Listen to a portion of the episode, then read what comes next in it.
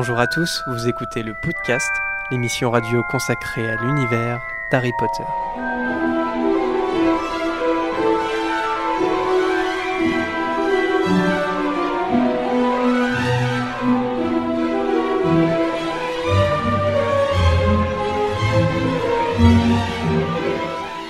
Bienvenue à tous dans ce 30e épisode du podcast.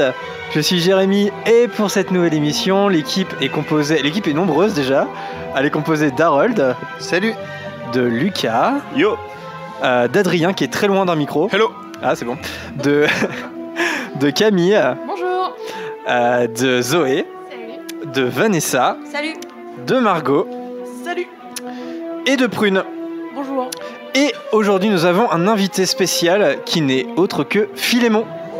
Salut Philémon. Bonjour Alors euh, on va te poser des petites questions dans, dans quelques instants. Euh, on est super content d'avoir un invité. Donc euh, tu nous as découvert, euh, enfin tu chattais en tout cas en direct. Enfin bref, je te poserai les questions tout à l'heure. On est tous très curieux. tu fais alors pour cette émission, le thème va être Lord Voldemort. Donc vous l'avez euh, élu parmi euh, les trois thèmes, euh, on va dire un peu Halloween hein, que vous a proposé. Donc il y avait justement Halloween et il y avait les Horcruxes, mais vous avez préféré Voldemort. Et donc on va faire une fiche personnage sur lui. Comme d'habitude, il y aura un courrier des auditeurs et une gazette des sorciers par Vanessa. Et enfin un petit quiz de Bertie Crochu pour finir en beauté comme d'habitude. Mais avant du coup de passer au courrier des auditeurs, eh ben, Philémon, euh, on est super content de t'avoir en tant qu'invité. Euh, comment comment t'as découvert euh, le podcast? Alors moi, c'était au moment où je me suis mis à chercher euh, qu'est-ce que je pouvais écouter, euh, donc le soir en mode écouter ce qui te plaît. Et donc au bout d'un moment, euh, j'ai cherché des émissions sur Harry Potter. Donc, du coup, j'ai trouvé le site du podcast. Vous en- Vous en étiez déjà à la septième émission, je crois, c'était Hermione. D'accord, ouais. Du coup, c'est à partir de ce moment-là que j'ai commencé à, à vous écouter.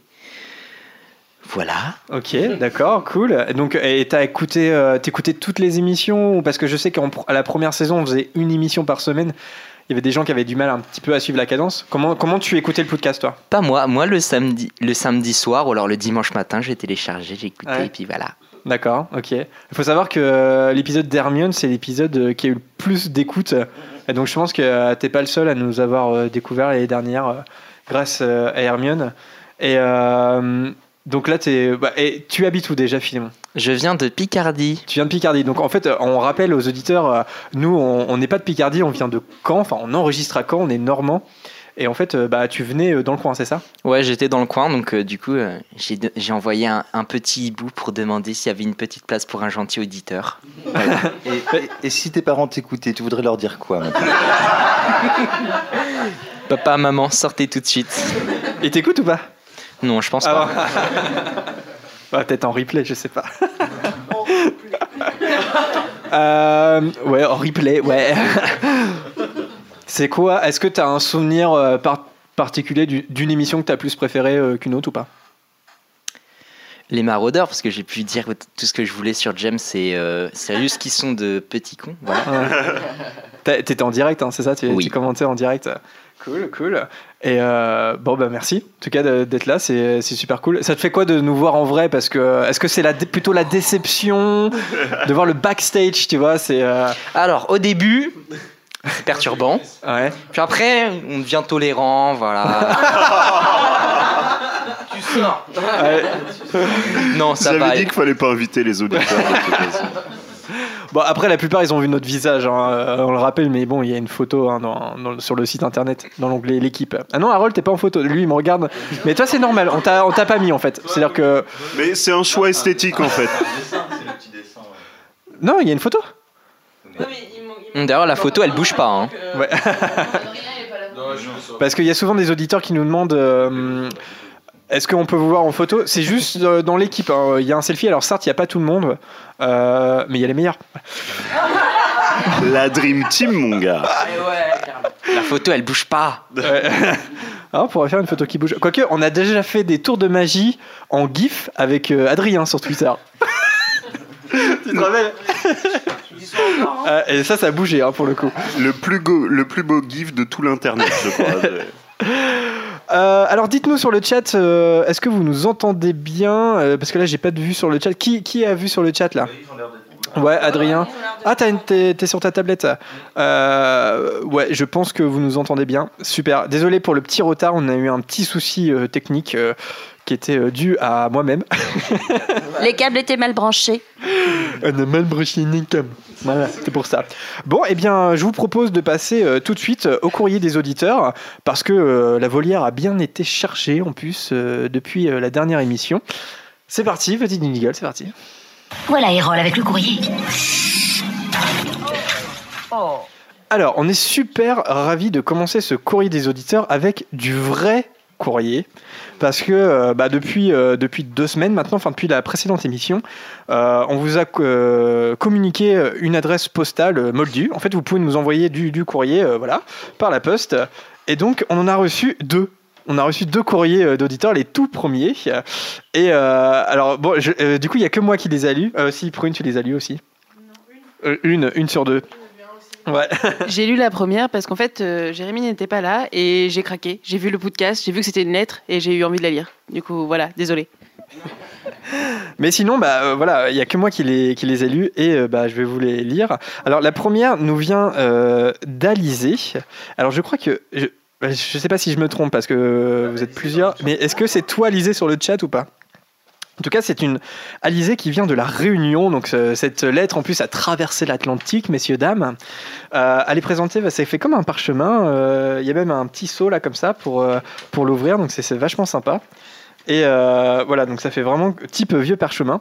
Et l'écriture est super belle, à la plume et tout, c'est euh, vachement bien. Alors je lis la lettre de- d'Alizé. Salut le podcast. J'adore vos directs, c'est super de pouvoir participer.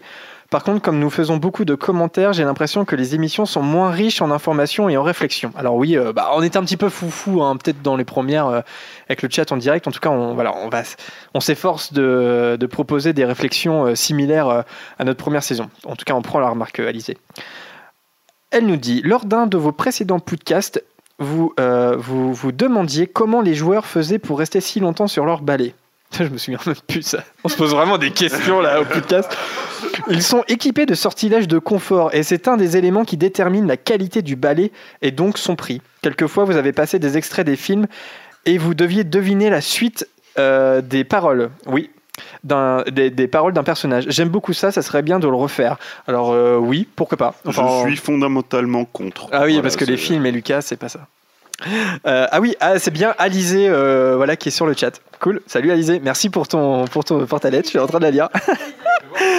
Alors, attends, j'ai pas fini Adrien. Ah, et lui, euh, ah, là, il est pas possible.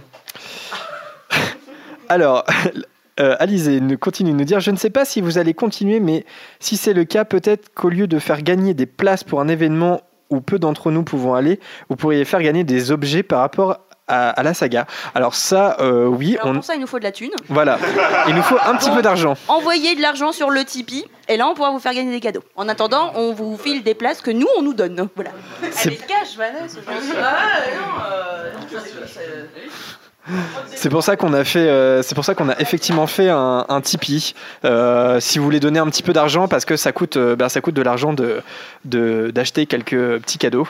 Euh, mais on adorerait le faire et on, on le fera pour la première fois, on peut le dire, au bal des sorciers. Voilà, mais ça sera pour les, pour les gens qui seront euh, à l'événement. Parce qu'on vous le rappelle, on sera au bal des sorciers. Ça, ça sera d'ailleurs notre prochaine émission. hein. Euh, donc c'est, euh, si je me trompe pas, ben, ça sera le mardi 31 octobre. Voilà, donc euh, on ne sait pas encore si ça sera en direct, mais en tout cas, il y aura la forme podcast comme d'habitude. Je termine sur la lettre d'Alizé. Euh, ah bah, je l'avais terminé en fait. En tout cas, continuez, on vous adore magicalement. Alizé avec un petit, euh, avec la, voilà, une petite lettrine, c'est vachement bien. Je vous la passe, la lettre. Voilà. Alors, le deuxième courrier nous a été envoyé par Philippine. Euh, cette fois-ci, Philippine, elle vient de Nantes, donc c'est voilà, c'est vachement bien parce que c'est c'est pas des gens de Caen, hein, c'est-à-dire qu'on voilà, ils sont pas de la région. Et donc Philippine, eh ben, elle a fait du dessin, Philippine. Oh. Alors, ah, attends, ça c'est le- la fin. Power. Ouais. Alors bon, je, je- je lis, euh, il y, a- il y a deux pages. Il y a deux pages. Je lis, la, je lis le mot. Salut l'équipe, je m'appelle Philippine et j'ai 13 ans. Je vous écoute depuis votre toute première émission. Ah bah tu vois Philémon Hein Contrairement à toi, elle nous écoute depuis la toute première. les ai écoutées les premières. Et j'aime énormément ce que vous faites. J'aimerais beaucoup que vous fassiez une émission sur l'humour dans Harry Potter. Ah, Suzanne va être contente, c'était son, son thème. Mais avec le podcast, c'est tous les jours l'humour dans Harry Potter. C'est Suzanne. euh. Je suis une vraie fan du monde de Harry. Ma collection de Funko Pop est presque complète. Ah bah dis bravo parce qu'il y en a pas mal. Hein. Euh, Envoie-nous une petite photo. hein. J'avoue que j'ai été un peu déçu par les Animaux Fantastiques 1, car enfin le premier, le film, car l'histoire n'était pas assez développée à mon goût. Je vais quand même aller voir le deuxième film. J'aimerais beaucoup voir des personnages de la première saga. Ah bah, en tout cas, c'est prévu. hein. Il y en aura. Il y aura au moins Dumbledore et Nicolas Flamel, comme ça c'est fait. Et puis je pense que de toute façon, l'univers va s'étendre dans le deuxième volet. hein. Et il faut pas oublier que ça va être cinq films en tout. Elle nous dit bisous à tous, continuez ce que vous faites. Et elle a fait un dessin Team Serre d'Aigle. Voilà. Et elle a fait un autre dessin pour nous. C'est euh, bah, en fait c'est les lunettes avec la cicatrice d'Harry, la mèche de cheveux d'Harry et en bas c'est marqué le podcast. On veut des dessins. Ouais, j'aimerais bien une photocopie du dessin. hein. Ouais, bah on- de toute façon on va les scanner et puis on va les on va les mettre sur nos réseaux sociaux pour euh, pour vous les montrer. Voilà, bah merci. En tout cas c'est nos deux premiers courriers, on est tout euh, on est tout contents, c'est super. Euh, Jérémy, sur le Ouais. chat, il y a Liena qui demande si on fera une émission quand même le samedi après le bal des sorciers. Euh... Bah, je sais pas. Je sais pas, pourquoi pas. euh, Pourquoi pas. Hein? Ouais, récap, ouais. euh, C'est-à-dire le 4, euh, le 4 novembre Bah euh, oui, sans, sans doute, sans doute. On vous communiquera sur les réseaux sociaux. Pour le moment, la prochaine, c'est le 31. Euh, oui, on pourrait faire deux podcasts. Ils seront contents. ouais, on va voir, on va voir si on fera notre possible. En tout cas pour le Ça dépend si on reçoit du pognon, dit Vanessa.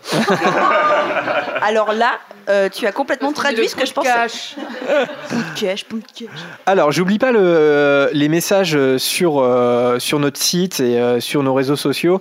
Alors, j'ai pas tout gardé parce que ça commence euh, à faire beaucoup. C'est super. Vous êtes de plus en plus à nous écouter et à nous envoyer des messages. Continuez à le faire.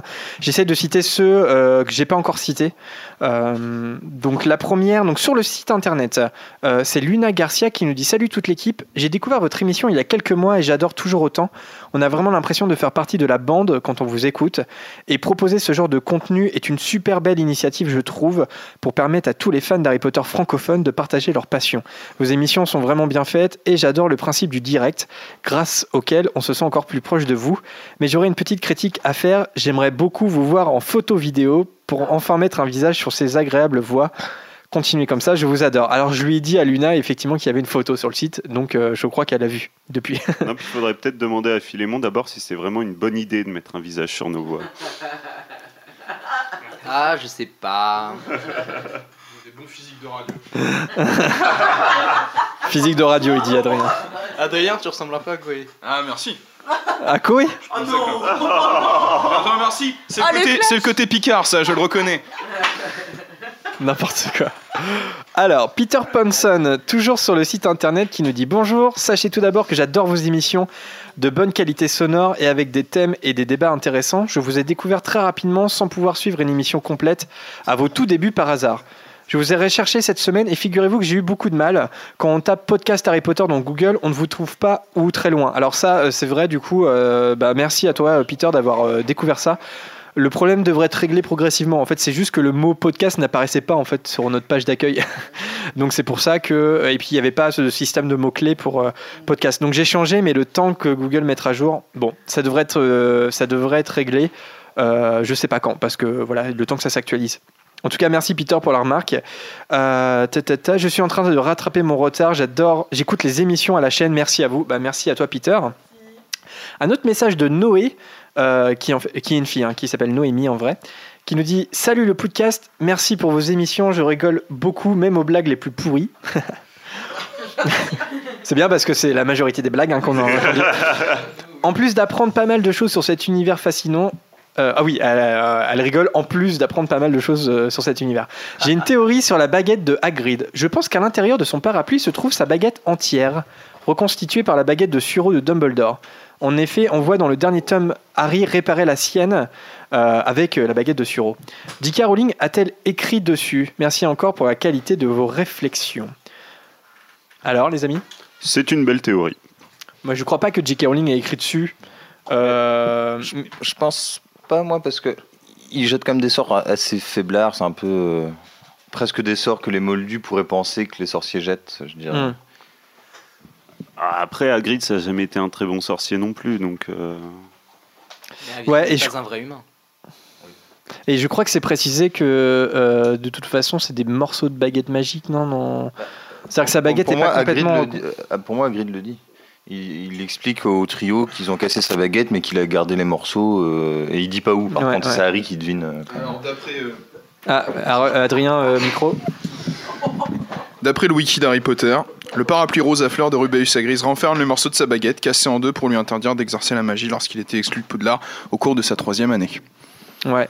Mais euh, c'est ça, c'est que bon, est-ce qu'elle a été reconstituée par la baguette de Suro? C'est une théorie intéressante et qu'elle sera en fait intacte dans le parapluie, quoi. Bon, pourquoi pas? Pourquoi pas? En tout cas, c'était euh, une, une bonne question. Euh, euh, Noé, Noé, pardon, Noémie. Bon, allez, je t'a- je t'appelle Noémie. Alors, prochain, prochain, prochain message d'Hortensia. Donc, je crois que je ne l'ai jamais cité. Dites-nous si vous êtes dans le chat, hein, c'est toujours rigolo de vous avoir en vrai. Je me permets de vous envoyer ce petit message pour vous remercier de l'initiative à l'origine de ce super projet.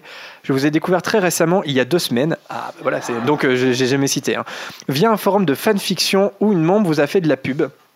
C'est donc la curiosité qui m'a fait venir vous écouter et c'est l'énorme coup de cœur que j'ai eu pour votre équipe, la variété des thèmes abordés qui m'a fait revenir.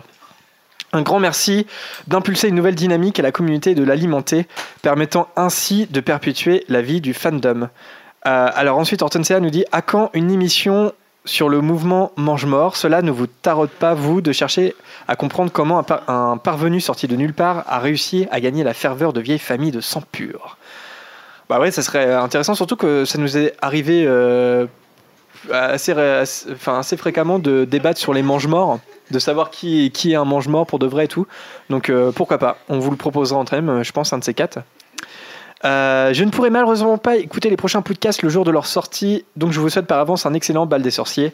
Euh, merci pour vos super émissions, etc. Merci Hortensia, et donc bienvenue euh, en tant qu'auditeur euh, euh, bah, du podcast. Voilà, c'est super chouette de rencontrer des nouveaux gens. Bon, je m'arrête là parce que euh, j'aurai encore d'autres messages, mais ça durerait trop longtemps. Euh, big up à Big up. Du coup, big up à, à Élise qui nous a envoyé un message, je le lirai peut-être à la prochaine émission. À Mathis qui était super content de notre réponse dans, l'émission des maraudeurs. À Lily qui nous demandait si on pouvait enregistrer le dimanche. Non, on peut pas enregistrer le dimanche. En tout cas, c'est pas prévu comme ça pour le moment. Euh, en commentaire sur le site, à Liena Dandrosia, à Marine Fiergalois, Elodie, Zéphinange et sur Facebook à Jules Gaëtan et puis tous ceux qui nous suivent. Voilà, Voilà, merci, merci. On reçoit beaucoup de messages. Continuez à le faire, c'est super cool. Euh, on adore ça. Big up, Bah, big pour up ça, en fait, on les voit pas les messages, donc on s'en fout un peu. C'est Jérémy qui lui. dit. C'est ça. Mais elle balance aujourd'hui Non, non, c'est vrai. Mais là, comme on commence à en recevoir pas mal, je me demande si je vais pas vous. En fait, je vais vous envoyer ceux euh, que je peux que je cite pas à l'antenne. Voilà. Je pense que euh, faudrait que je trouve un moyen comment on peut comment on peut faire ça. Mais euh, ouais, ouais, ouais. En tout cas, continuer à le faire, c'est super chouette. Vanessa, t'es prêt pour une Oui, euh, Lucas, tu veux Non, justement, je, en- je sais sur quoi tu vas enchaîner. Je me demande si Vanessa n'a pas beaucoup de mauvaises nouvelles à nous annoncer aujourd'hui, puisqu'elle a l'air très énervée. Non, je suis juste euh, naturelle en fait. Elle est grunge. les grunge. Bon, eh bien, Gazette des sorciers. Gazette. c'est parti. Bizarre ton journal. Avant-hier, j'aurais juré avoir vu une photo bouger. Ça ne vous arrive donc jamais de lire? Bonjour à tous et bienvenue pour cette nouvelle gazette. Comme vous le savez maintenant, la Gazette du Sorcier est notre partenaire et je m'occupe de vous donner les deux trois petites infos sympas qu'on retrouve sur leur site tous les 15 jours. Tapez sur Google Gazette du Sorcier, vous allez les trouver directement. Euh, je précise que pour le sujet qui vient, donc la première publication dont je vais parler, nous avons été contactés directement par Audible. Euh, pour parler de la sortie du livre audio Harry Potter et les reliques de la mort. Donc, je peux être fière de ma rubrique, et nous pouvons être fiers tous ensemble de l'ampleur que prend le podcast, car nous sommes désormais contactés par des boîtes internationales pour faire de la pub. La classe, me direz-vous? Eh bien, déchante. Parce qu'en fait, ils ont contacté absolument tout le monde dès qu'il y avait un site, un podcast, un compte Twitter, un Facebook, d'autres organisateurs d'événements qui avaient un lien avec Harry Potter. En fait, ils ont contacter absolument tout le monde. Donc Bah. j'y ai cru pendant un temps en me disant Wouh, trop la classe. Et Une chargée de communication qui fait bien son travail. Eh bien, attends la suite du- de la Gazette. Mais c'est pas mal pour, pour ce que ça propose. Mais que- voilà, c'est cool. Au moins, on est euh, maintenant, on se dit qu'on est, euh, on est un peu reconnu en tant que euh, émission Harry Potter, c'est bien. Voilà. Donc voilà, comme je disais, on est dans le circuit, ce qui est déjà une très très bonne nouvelle. Euh, donc, euh, si on retrouve cette annonce aujourd'hui dans la Gazette, c'est parce que cette dernière en a parlé bien entendu, et c'est pas uniquement parce que Audible nous a contactés. Donc on commence avec cette publication du 7 octobre qui nous parle euh, des sorties automnales. Automnales Oui, j'ai dit le M, pardon. Automnales. Tout autour de Harry Potter. Je vous l'ai fait en liste de courses parce qu'il y en a quand même pas mal. Alors la première, c'est une réédition folio junior des tomes 1 à 7 d'Harry Potter évidemment, en couleur, sur les couvertures qui sont très sympas. Euh, ça me plaît bien, bien, bien. Et ça, euh, c'est sorti le 12 octobre, pardon. Euh, ensuite, nous avons un coffret sorti le même jour à 80 euros qui regroupe tous les tomes dont, dont je viens de parler dans une petite boîte violette. C'est ma couleur préférée. Clin d'œil, clin d'œil pour ma famille si elle m'écoute. Bon. Elle va pas euh, non, faire euh, Ouh, je non, mais hein. ah bah, si. T'attendais une réaction euh. J'attendais parce qu'en fait j'ai écrit une phrase après et je me rappelais plus sur quel ton je devais la dire en fait. Alors du coup j'ai essayé de retrouver. Voilà. Donc euh, je me disais en fait que je l'aurais jamais. Voilà. Bref. La suite. Euh, nous avons aussi euh, l'édition illustrée du prisonnier d'Azkaban par Jim Kay qui est sortie le 12 octobre. Clin d'œil, clin d'œil. Euh, Quel- quel- Quelqu'un l'a l'a feuilleté ou l'a acheté, non? Pas encore? Nope. Non, la- la- le président d'Azkaban illustré Ouais, je l'ai reçu hier justement. euh, il est vraiment chouette. Le seul petite critique, c'est je trouve qu'on n'a pas assez de portraits de mince, euh, euh, bah, du prisonnier d'Azkaban. Voilà, j'ai des trous de mémoire. De Sirius Black Merci de Sirius Black. Euh, Oh là là là là Enfin, il y en a un mais qui est assez sombre. Par contre, ce qui est chouette, c'est qu'il a quasi illustré toutes les pages, même en fond en fait. Il y, a, y a beaucoup de fonds et il y a deux trois planches. euh, par exemple, on a une planche comme si on avait une encyclopédie du loup-garou en fait, avec euh, le détail des griffes, les, les trucs, tout ça. Et on sent quand même, je trouve, une petite inspiration du film. Sur certains dessins, il y a des petits trucs. euh, par exemple, la carte du maraudeur, euh, clairement, c'est inspiré du film. Et même le- la façon dont il design le loup-garou, il y a une petite inspiration, je pense. Mais il est, il est vraiment bien. Ouais, J'ai hâte de le feuilleter, je l'ai je l'ai pas, je l'ai pas feuilleté encore. Mais j'ai- j'avais adoré les deux premiers. Je peux continuer. Oui, vas-y, vas-y. C'est- Non, mais parce qu'après on va dire que je suis méchant. Alors, je demande la permission. Toujours le 12 octobre. Qu'est-ce qu'il en est sorti des trucs ce jour-là d'ailleurs C'est fou. Euh, Il y a un coffret euh, La Bibliothèque de Poudlard qui regroupe euh, les contes de Bidal le Barde, Vie et habitat des animaux fantastiques et le Quidditch à travers les âges. Donc euh, dans une petite boîte euh, pareille. Donc celui-là je le veux pas, merci. Euh, y en Ouais, a mais ce qui est pas mal dans celui-là, c'est qu'ils ont repris exactement le même design que la version euh, Bloomsbury. Ce qui est assez rare pour le signaler, c'est que c'est vraiment le, le même coffret avec les mêmes couvertures. Et euh, souvent, euh, moi, je, je suis pas content parce que je trouve que les, les éditeurs français, euh, bah voilà, on fait des, on fait des éditions moins jolies, moins attrayantes que les, que les britanniques. Et là, pour le coup, c'est exactement le même coffret, sauf que c'est traduit en français. Donc, euh, moi, j'hésite parce que je les ai pas en français. Ouais. Non, mais vas-y, vas-y. Ah, mais. Non, non, mais c'est pour qu'on réagisse à ce que tu dis, c'est bien. Et oui, Nicolas, je vais parler plus près du micro, pardon. Alors, bah du coup, je sais plus où j'en suis. Ah oui, il y en a d'autres, mais on va finir donc sur l'info du début que je vous ai donné, la sortie du livre audio Harry Potter et les reliques de la mort, qui est également sorti le 12 octobre. En fait, euh, tout est sorti le même jour. Euh, et se trouve au prix de 29,99 euros sur Audible et un tout petit peu plus cher sur les autres sites comme la Fnac ou Amazon. Alors ça peut paraître cher, mais vous en aurez pour votre argent puisque la lecture dure 20 heures. Mhm. Ça fait quand même une sacrée écoute. Euh, le narrateur a changé depuis les trois derniers tomes. Il ne s'agit plus de Bernard Giraudot, qui nous a quand même bien valu de bons fous rires ici au podcast. Il est mort, le pauvre Bernard Giraudot. Ouais, il est- Ah bah c'est- peut-être pour ça qu'il fait. Eh oui, non, il était- oui. Ah non, mais c'est c'est même pour ça, hein, euh, voilà. hein. Ah oui. Absent pour cause de décès. Mm.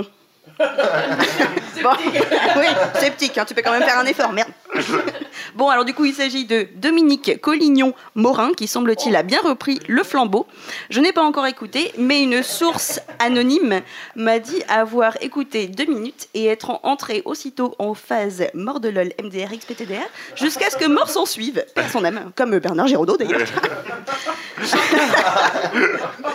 Bah non mais un peu too much, non mais on peut s'attarder un petit peu là-dessus sur, sur les livres audio, c'est que c'est c'est compliqué parce que non non non non mais, Ouais, mais parce que- apparemment, ça a été compliqué là. on, on est on est habitué à un notre lecture intérieure des livres et deux les films ont tout changé en fait, c'est-à-dire que les films ont donné euh, un visage et une voix aux personnages. Or, dans un livre audio, quand un narrateur le lit, il est obligé de distinguer tous les personnages parce que le but c'est que tu puisses l'entendre et euh, en sachant qui parle en fait. Si bien que c'est surjoué complètement, c'est-à-dire que c'est même plus théâtral. Pour moi, c'est vraiment vraiment une lecture à part entière. C'est la lecture euh, à voix haute. Enfin voilà, la, lecture euh, romancée à voix haute. Si bien que, bah, par exemple, c'est vrai sur les reliques de la mort, mais ça devait être le cas déjà sur les précédents.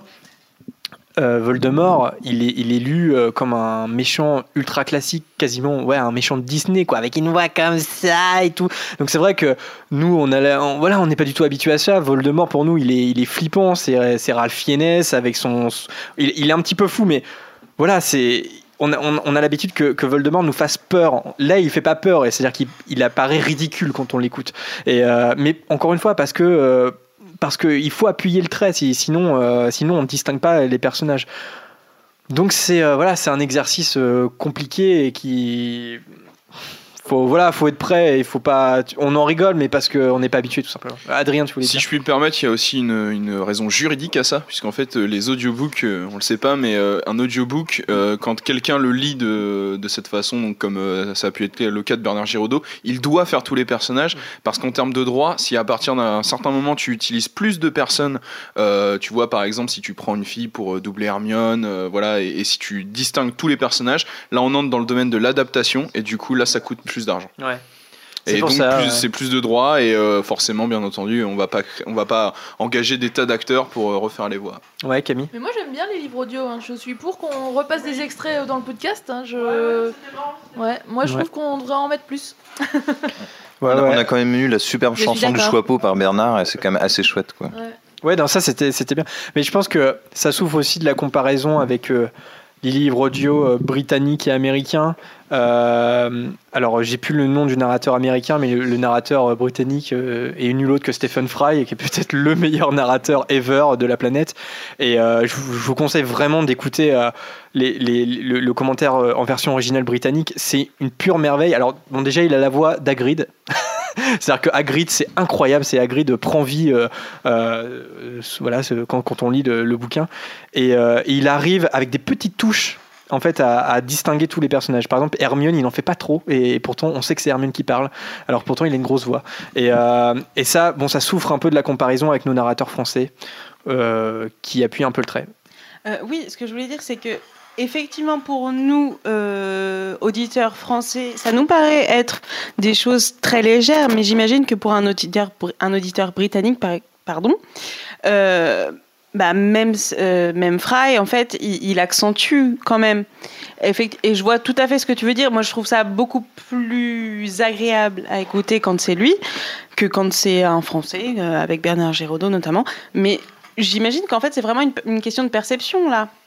C'est c'est pas forcément une question de bien fait, pas bien fait, Non, ou euh, de- d'exagération ou non. Puis Fry il, il mixe quand même deux métiers, c'est-à-dire qu'il est comédien et romancier. Donc, Oui. euh, donc de, de là, le mec a quand même une, enfin, une, une connaissance littéraire qui fait que euh, il sait quelle intention donner et quelle, euh, quelle, comment dire, quelle ponctuation donner à un Mm. roman. Ce qui est peut-être pas forcément le cas de Bernard Giraudot qui, est, qui était juste comédien, quoi, juste Mm. acteur. Et du coup là, il- on, est- on est dans un domaine d'interprétation où finalement il y a que dans les dialogues qu'il a peut-être sa marge de, de manœuvre. Oui, j'imagine que ça joue. oui. Mais franchement, les auditeurs, allez-y. Si vous avez jamais entendu un livre audio, là, c'est- on parle de ça, mais pas- on dit pas que c'est nul en fait et que c'est rigolo et qu'on se moque. C'est que voilà, il faut. C'est particulier, mais parce que euh, si vous n'êtes pas du tout habitué, euh, voilà. Mais par contre, pour quelqu'un qui découvre les bouquins, je suis sûr que c'est pas ridicule en fait. C'est-à-dire que quelqu'un qui n'a jamais lu un film, jamais lu un livre ou jamais vu un film, il redécouvrait une nouvelle matière en fait. Mais même, je trouve, dire ridicule, c'est quand même déjà appuyer beaucoup le trait parce que ça vaut le coup. Ça vaut, ça vaut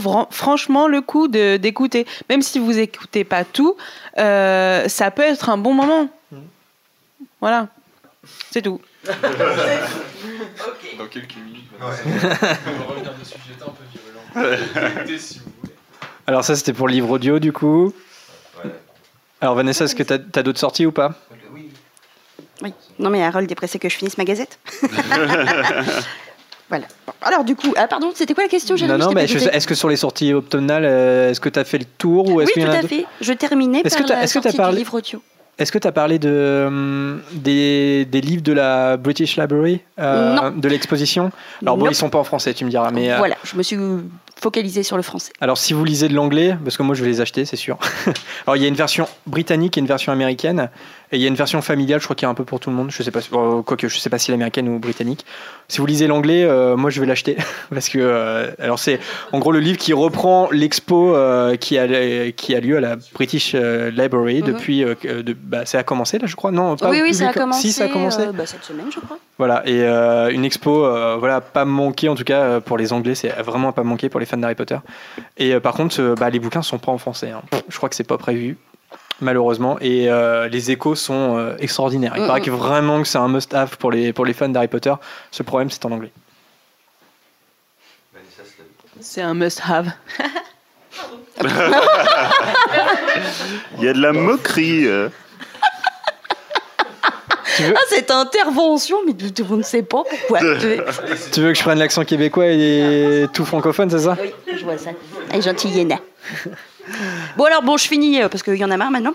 Alors, c'est bon, je peux y aller? Oui, oui, rajouter. euh, Non, non, mais c'est bien. parce que je suis méchante. Non, mais c'est bien de commenter euh, voilà, l'actualité. On Oui, je crois aussi. qu'on n'a jamais eu un aussi long commentaire. Ouais, parce que c'est c'est riche, il y a des nouvelles sorties Harry Potter. Ça m'étonne. Ça m'étonne. Je suis contente. Merci, les amis. C'est parce que d'habitude on t'écoute pas. en Ouais, mais ça j'avais bien compris. C'est pour ça que ça m'étonne qu'aujourd'hui vous m'écoutiez. Vois-tu Alors donc, euh, allons-y. On continue avec une publication du 12 octobre. C'est une présentation de planches de BD au sujet des baguettes magiques et qui contient une théorie euh, personnelle de l'auteur qui est Arcadie Picardi. Et Philémon.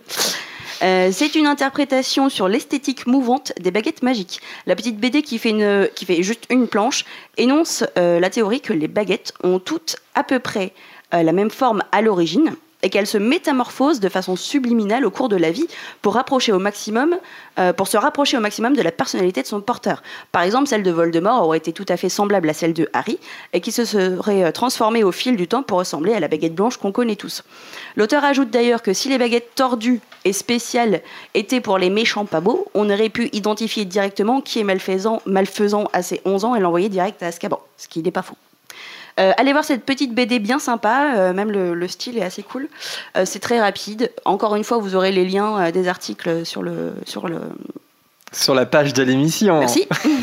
C'était pourtant pas compliqué à trouver, mais. Donc en tout cas, moi cette théorie, elle me va.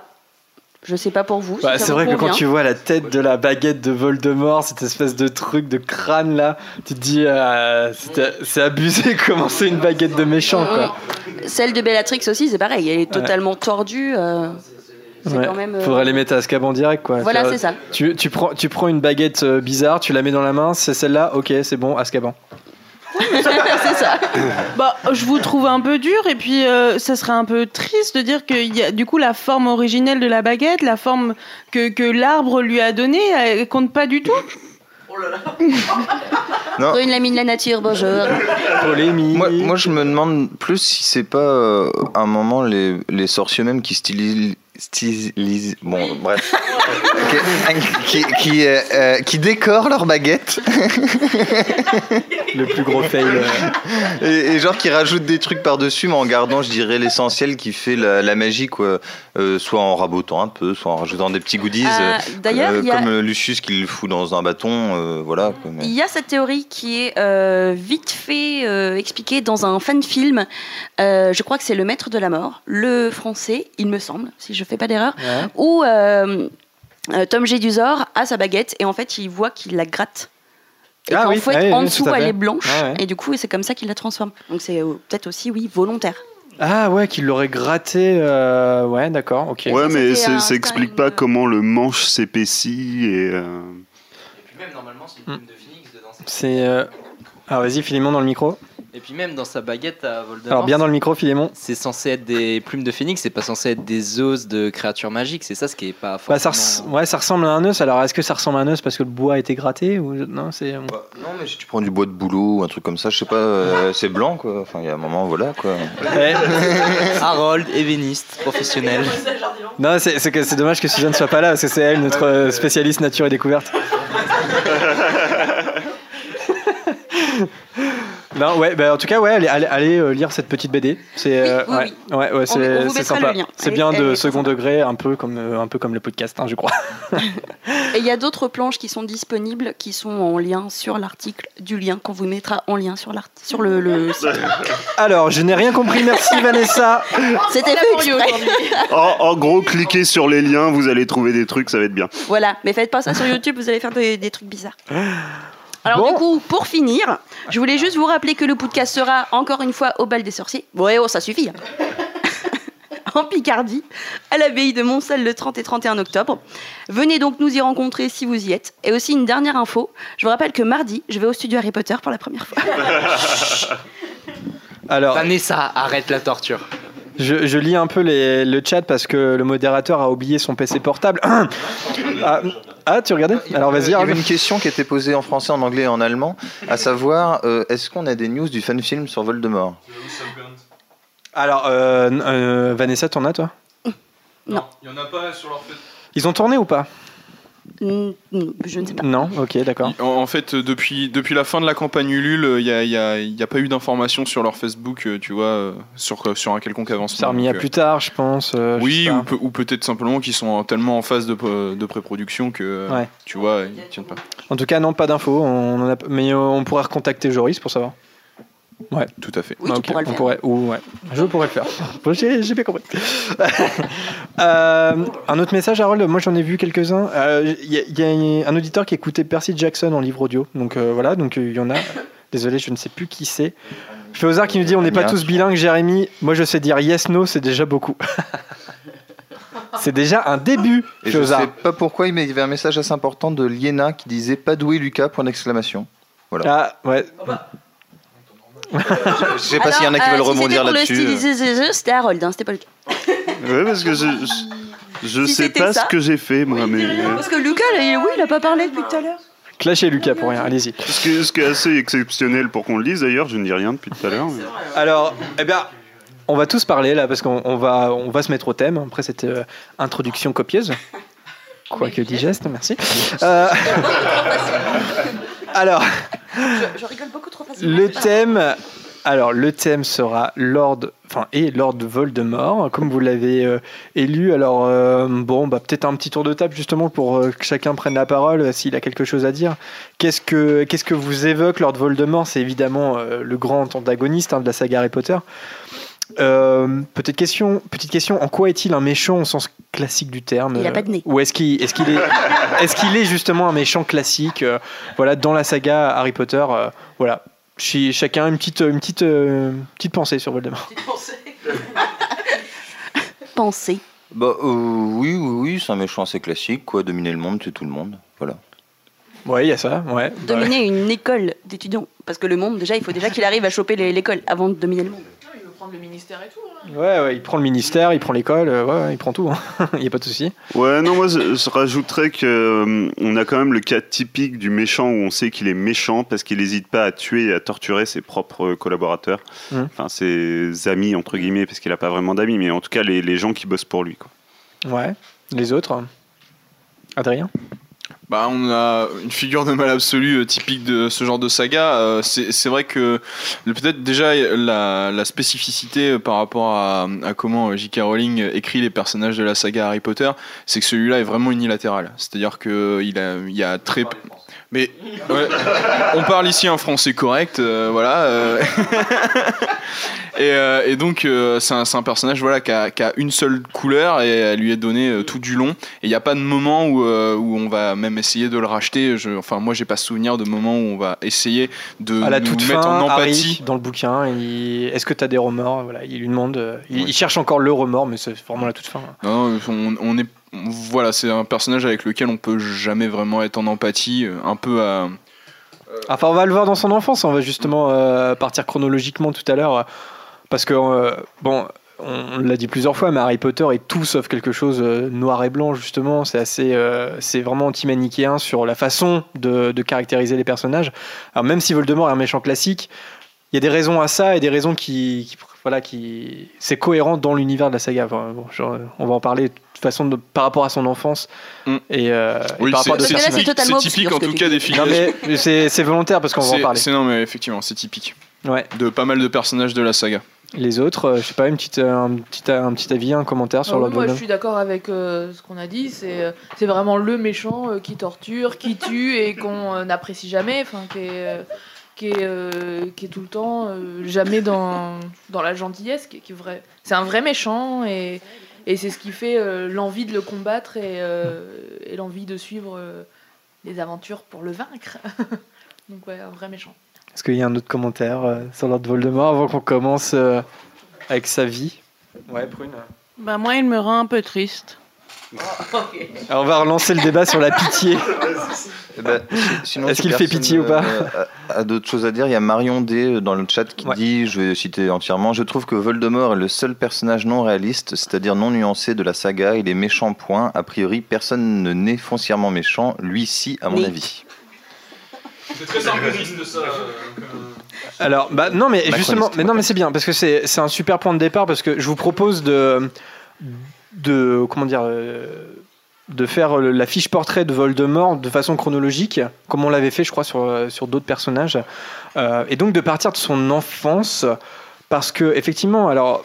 Est-ce qu'il est né méchant? C'est une bonne question, mais en fait, on va. C'est la, la même. la- ça va être la, même problématique qu'avec Delphi dans l'enfant maudit, parce que clairement, Delphi égale Voldemort. Enfin là, c'est une, une redite complète. Enfin, une redite.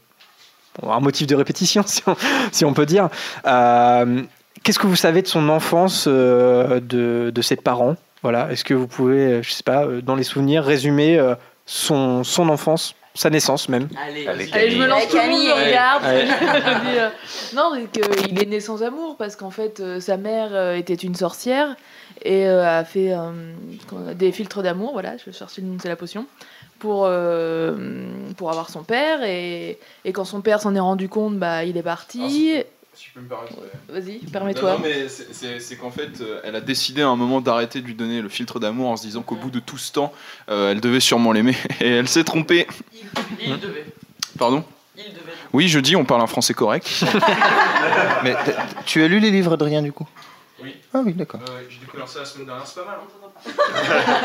Alors, parlez bien dans les Bref, micros, parlez bien dans les pas, micros. euh, pas, pas d'amour euh, dans la naissance de cet enfant et euh, sa mère est décédée vraiment euh, juste après sa naissance et donc euh, même dans sa petite enfance, euh, il a il pas été aimé donc. euh, En ça, on peut pas dire qu'il est né méchant, c'est pas. Bah, c'est ça euh, tout le débat. Pour c'est moi, que- c'est- non, Est-ce qu'on est méchant dans l'univers d'Harry Potter ou pas Non, non, Non, mais euh, par contre, il y a, il y a- enfin, sur, sur l'idée d'amour, il y a un truc par contre qui est, qui est, qui est vrai, c'est qu'en fait, c'est pas un enfant d'amour, c'est un enfant de mensonge. C'est-à-dire qu'il est né d'un mensonge. Donc, de, de facto, en fait, ça peut, ça, ça peut pas bien se passer. C'est comme euh, pour Dolphy, sa fille, elle sera née finalement d'une simple volonté de Voldemort de continuer de perpétuer. Donc, euh, quand on fait des enfants pour des raisons aussi, aussi basses, euh, forcément, euh, ça, ça va nous revenir.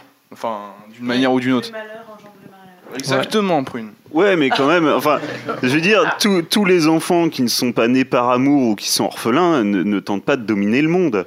Effectivement, effectivement, il a un passif qui est un peu compliqué, mais euh, ça n'explique pas comment tu peux finir aussi méchant. Il y a beaucoup d'orphelins qui sont très gentils. Alors après, à la, à la différence de Harry, parce que la comparaison est vite faite entre euh, Voldemort, Harry, ils ont tous les deux été orphelins. Mais Harry a été aimé par ses parents et il a été euh, fait dans l'amour en fait si tu veux. Il a été voulu par amour. Alors que et là Voldemort, tout comme euh, sa fille Delphi en fait ont été faits absolument sans amour. Bon, on va pas revenir sur le débat Bellatrix amoureuse de Voldemort ou pas. non, Moi, je pense va- absolument pas. Je pense pas qu'il y ait de l'amour en fait, euh, pas dans le sens, euh, en tout cas pas dans le sens magique que lui donne euh, J.K. Rowling. Tu vois ce que je veux dire? C'est pas. Juste Il une se question, bagarre parce le micro. Ouais, Excuse-moi, Harold, hein, mais. euh, Là, il y a débat, ok. Non, voilà. Non, mais parce que Harry, Harry effectivement, est, est- enfin, a été conçu avec amour, je pense. Mais euh, par contre, ça, il l'a jamais connu, cet amour. Il l'a jamais vécu jusqu'à ses 11 ans. Et pourtant, c'était quand même quelqu'un de gentil. Il a vécu dans la violence, il a vécu, il a été élevé par des parents qui, enfin par euh, son oncle et sa tante qui ne l'aimaient pas, qui lui en faisaient baver tous les jours, et pourtant il est resté au fond de lui gentil. Alors que sa naissance, à mon avis, sa naissance et sa conception n'a eu aucun impact sur sa, sur sa bonté entre guillemets.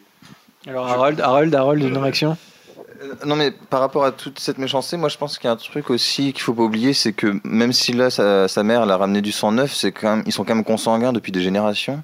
Ils sont tous un peu timbrés de base. Et du, du coup, euh, bah non mais si c'est vrai. Euh, Son, son, son, son- son grand-père, son oncle, euh, ils, que ils- ils- ils sont, ils sont ils sont tous fous. Et, et du coup, Ouais, euh, mais je pense le- pas que ça explique tout. Tu prends les bah, blagues, non, par exemple. Mais c'est pas ça, mais euh, en fait, ça rajoute des couches. Genre, euh, si, si on, si, on, si on construit ton enfance pour que, pour que, pour que tu aies une certaine haine, a priori, mais que tu es élevé, euh, mais que tu es saine, que tu es sain d'esprit, ça, ça aide quand même. Si déjà tu as une petite tendance un peu maso et de pas aimer les gens, bon. Ouais, mais j'ai pas tout l'arbre généalogique en tête, mais je pense pas que les que Lestrange et Voldemort soient plus consanguins que euh, Evans et Potter, par exemple, tu vois. Non, mais je parlais pour Voldemort là.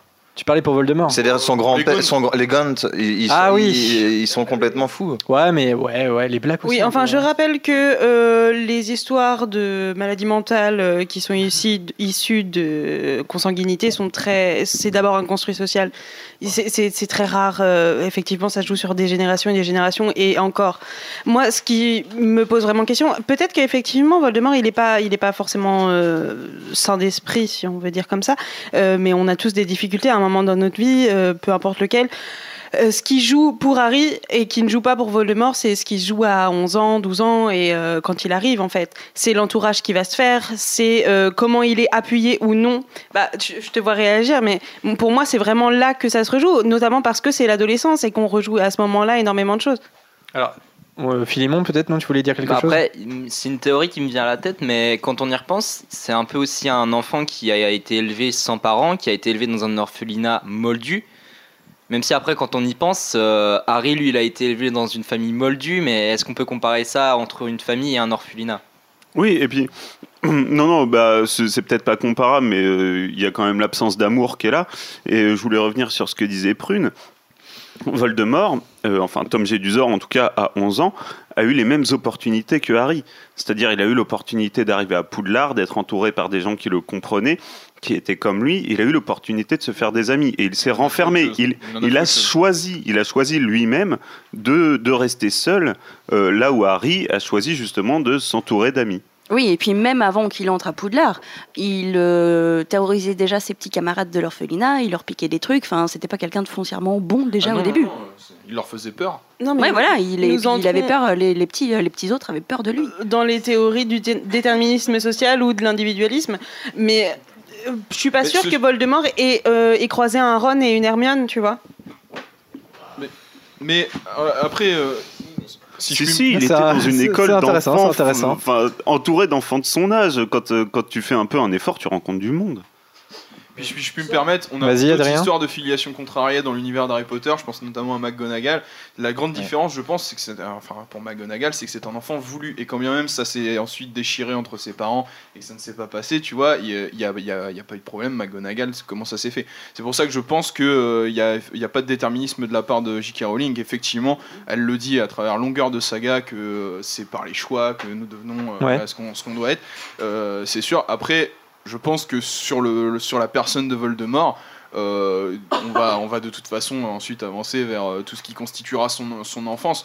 Je pense que ça, c'est pas la volonté de J.K. Rowling. S'il y a bien un personnage, à mon avis, où elle avait cette idée de créer un mal absolu et de naître méchant, je pense que celui-ci l'est parce que il n'y a rien qui préexiste. Sinon, le fait qu'il est basé sur un mensonge. Et ensuite, si tu veux, la façon dont il avance, c'est pas lui qui est ostracisé, c'est lui qui est euh, un bully hein, dans l'orphelinat. Donc, euh, il y, a, y a cette, à mon avis, il y a peut-être une exception sur ce personnage-là. Je pense. Mais je sais pas si c'est une exception parce que, comme tu l'as dit, euh, la maxime de Dumbledore, c'est dire ce ne sont pas nos aptitudes qui font ce que nous sommes, ce sont nos choix. Donc en fait, dans la bouche de Dumbledore, J.K. Rowling voilà, elle explique concrètement euh, la philosophie de sa saga.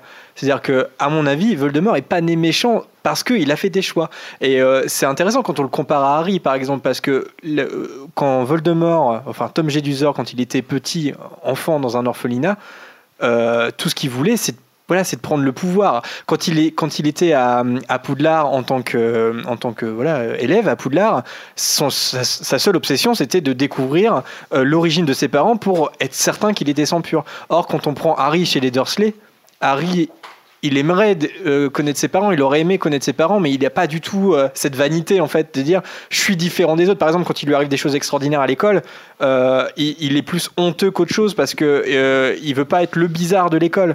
Alors que Voldemort, c'est tout l'inverse. Voldemort, il en tire du profit de ça. C'est bien que, effectivement, je pense que Voldemort, je sais pas s'il est né méchant parce que voilà, ça, ça- ça pose des questions euh, sociologiques, etc. Mais en tout cas, dans l'histoire, dans, dans la narration de l'histoire, effectivement, il fait des mauvais choix dès le départ et il est condamné dès le début à être le Seigneur des Ténèbres, comme une espèce de prophétie d'ailleurs, un narratif de J.K. Rowling. Dès qu'il remonte sa généalogie, il trouve pas d'amour, il trouve pas de. Enfin, euh, alors que Harry, peut-être, ils ont une histoire euh, semblable dans leur petite enfance. Sauf que Harry, dès qu'il se renseigne sur ses parents, euh, ils avaient des amis, ils étaient amoureux, c'était des gens euh, appréciés. Voldemort, dès qu'il cherche des infos euh, sur qui était son père, qui était sa mère, il trouve rien de positif. Il a rien, il a aucun bon sentiment auquel se raccrocher, je pense. et, et elle insiste là-dessus, Rowling, sur Harry qui était beau, aimé dans sa famille vraiment tout petit. Sur, Oui, mais ça, Harry, quand même, ça, Harry, il, il s'en rend compte alors qu'il a déjà 11 ans. Et euh, Volde- Voldemort fait ses choix euh, fait- bien avant.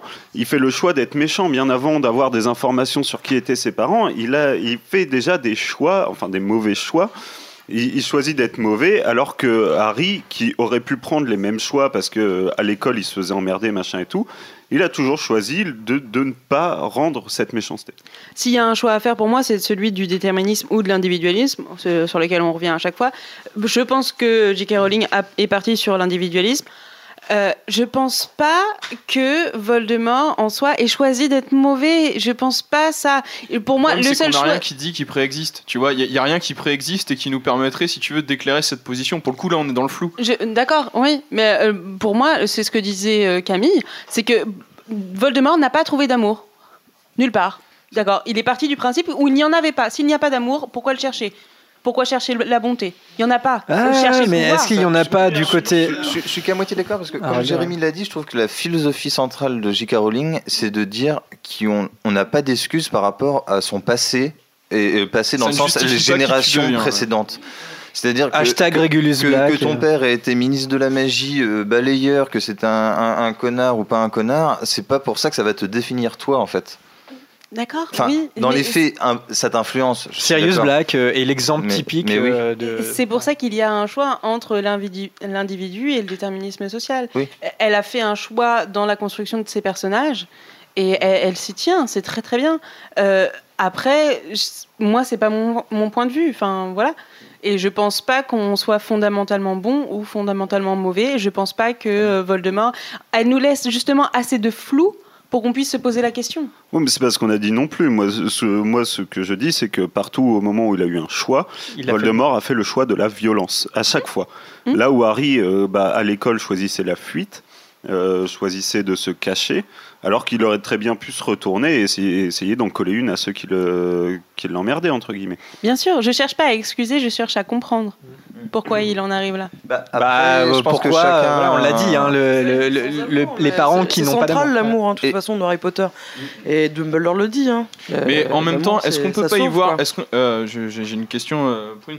Est-ce qu'on peut pas y voir finalement euh, toute la prophétie qui lie en fait Voldemort et Harry? L'idée qu'en fait c'est comme le yin et le yang, on a séparé les deux. Tu vois, il y a le blanc, le noir euh, de chaque côté et comment chacun évolue avec des, des similitudes complètes dans leur euh, parcours. Ils sont orphelins tous les deux, ils vivent entourés de moldus. Il y en a un qui va prendre le dessus sur eux, il y en a un autre qui va se faire dominer par les moldus tout du long, tu vois. Et finalement, les deux routes qui ont été tracées et pourquoi à la fin ça se rejoint et qu'est-ce qui fait que c'est finalement la. Mais c'est encore- Adrien, Adrien, ça, il en donne la réponse justement parce que Dumbledore, quand il explique à Harry un peu tout le poteau rose, justement, il dit que Voldemort a pas réfléchi plus loin et a directement vu dans Harry lui et que c'est le choix de Voldemort de le désigner lui qui fait qu'en fait ça valide. Et il le dit justement que la prophé- les prophéties, faut pas y accorder trop d'importance. En fait, tu choisis de dire, de, le- de, de la valider ou non. Et c'est en faisant ce choix qu'elle devient, euh, qu'elle devient vraisemblable en fait. C'est un, c'est un aspect génial dans Harry Potter qui est un univers magique où en fait les, les prophéties euh, sont pas des espèces de divinités comme ça où c'est pas un destin euh, qui va qui te tombe dessus. Les prophéties ne prennent sens que si tu leur accordes de leur importance en fait. Si, si tu les interprètes et si tu décides qu'elles- C'est que qu'elles- des prophéties autoréalisatrices en fait. voilà.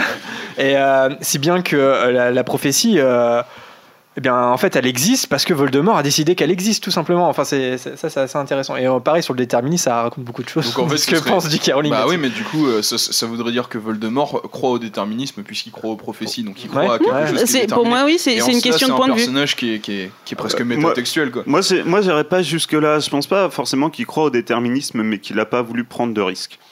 Il s'est dit, euh, ouais, bon, ok, c'est peut-être euh, c'est peut-être de, de la connerie, cette prophétie, mais il y a un risque. Et euh, donc, je vais essayer d'anéantir ce risque directement. Et c'est là qu'il fait une erreur. Mais en, en soi, est-ce que c'est bien ou est-ce que c'est mal? Non, c'est juste un choix de personne. Et une- euh, au-delà d'un choix, je pense que des fois, on est poussé dans nos retranchements et on voit pas, on ne voit pas la- les questions, les possibilités qui s'offrent à nous. C'est mal dans le sens où il a quand même décidé de tuer un enfant. Alors, alors, Il s'est tué, il s'est tué lui- lui-même avant, avant d'en arriver là.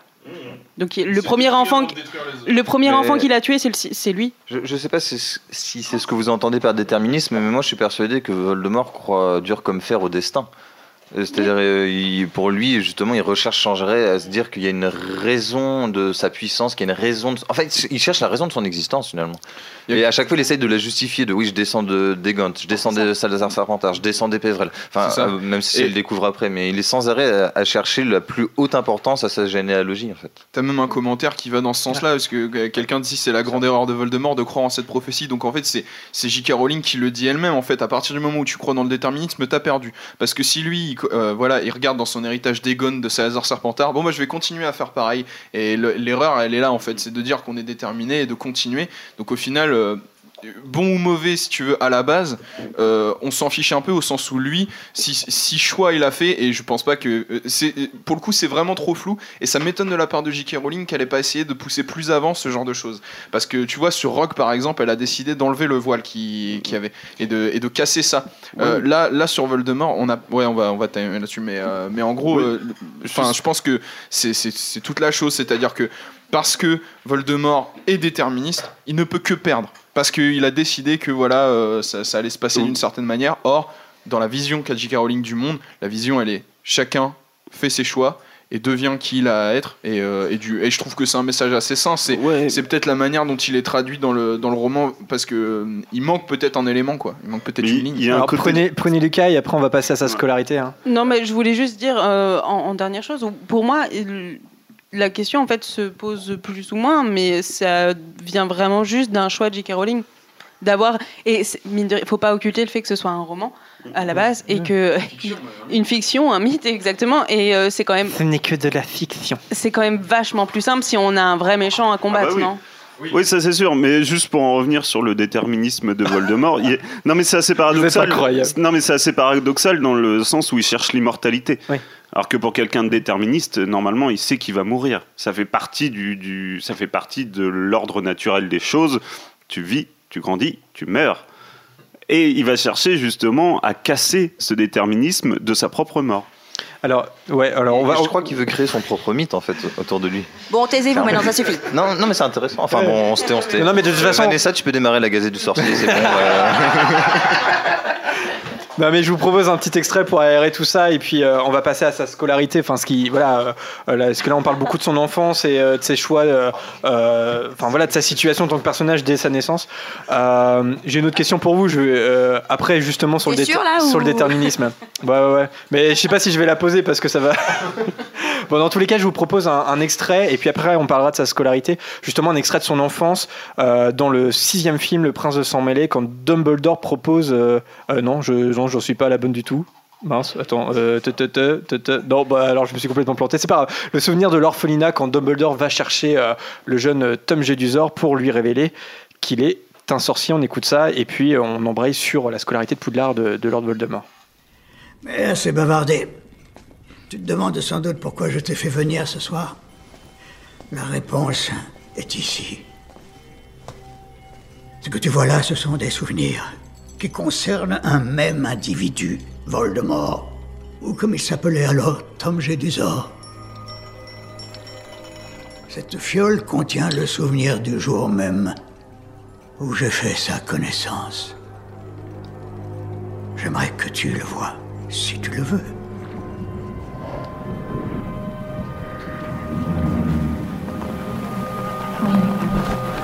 J'avoue avoir été très étonné en recevant votre lettre, monsieur Dumbledore. Depuis des années que Tom est ici, il n'a jamais reçu la moindre visite. Il y a eu des incidents avec les autres enfants, des choses déplaisantes. Tom, tu as de la visite. Comment vas-tu, Tom? Vous êtes le docteur, n'est-ce pas? Non. Je suis professeur. Je ne vous crois pas. Elle veut qu'on m'examine. Ils pensent que je suis différent. Ils ont peut-être raison. Je ne suis pas fou. Poudlard n'est pas une maison pour les fous. Poudlard est une école. Une école de magie. Tu peux faire des choses, n'est-ce pas, Tom Que les autres enfants ne peuvent pas faire? Je peux déplacer des objets sans les toucher. Les animaux font ce que je veux sans que je les ai dressés. Je peux attirer des ennuis aux gens qui sont méchants avec moi. Leur faire du mal, si j'en ai envie. Qui êtes-vous? Je suis comme toi, Tom. Je suis différent. Prouvez-le.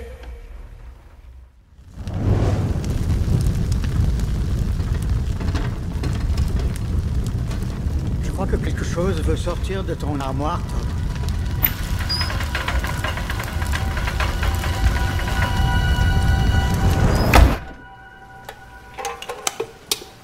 Le vol n'est pas toléré à Poudlard, sache-le.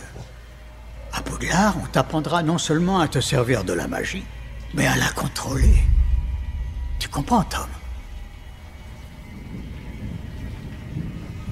Je sais aussi parler aux serpents. Ils viennent me voir. Ils me murmurent des choses. Vous trouvez ça normal pour quelqu'un comme moi?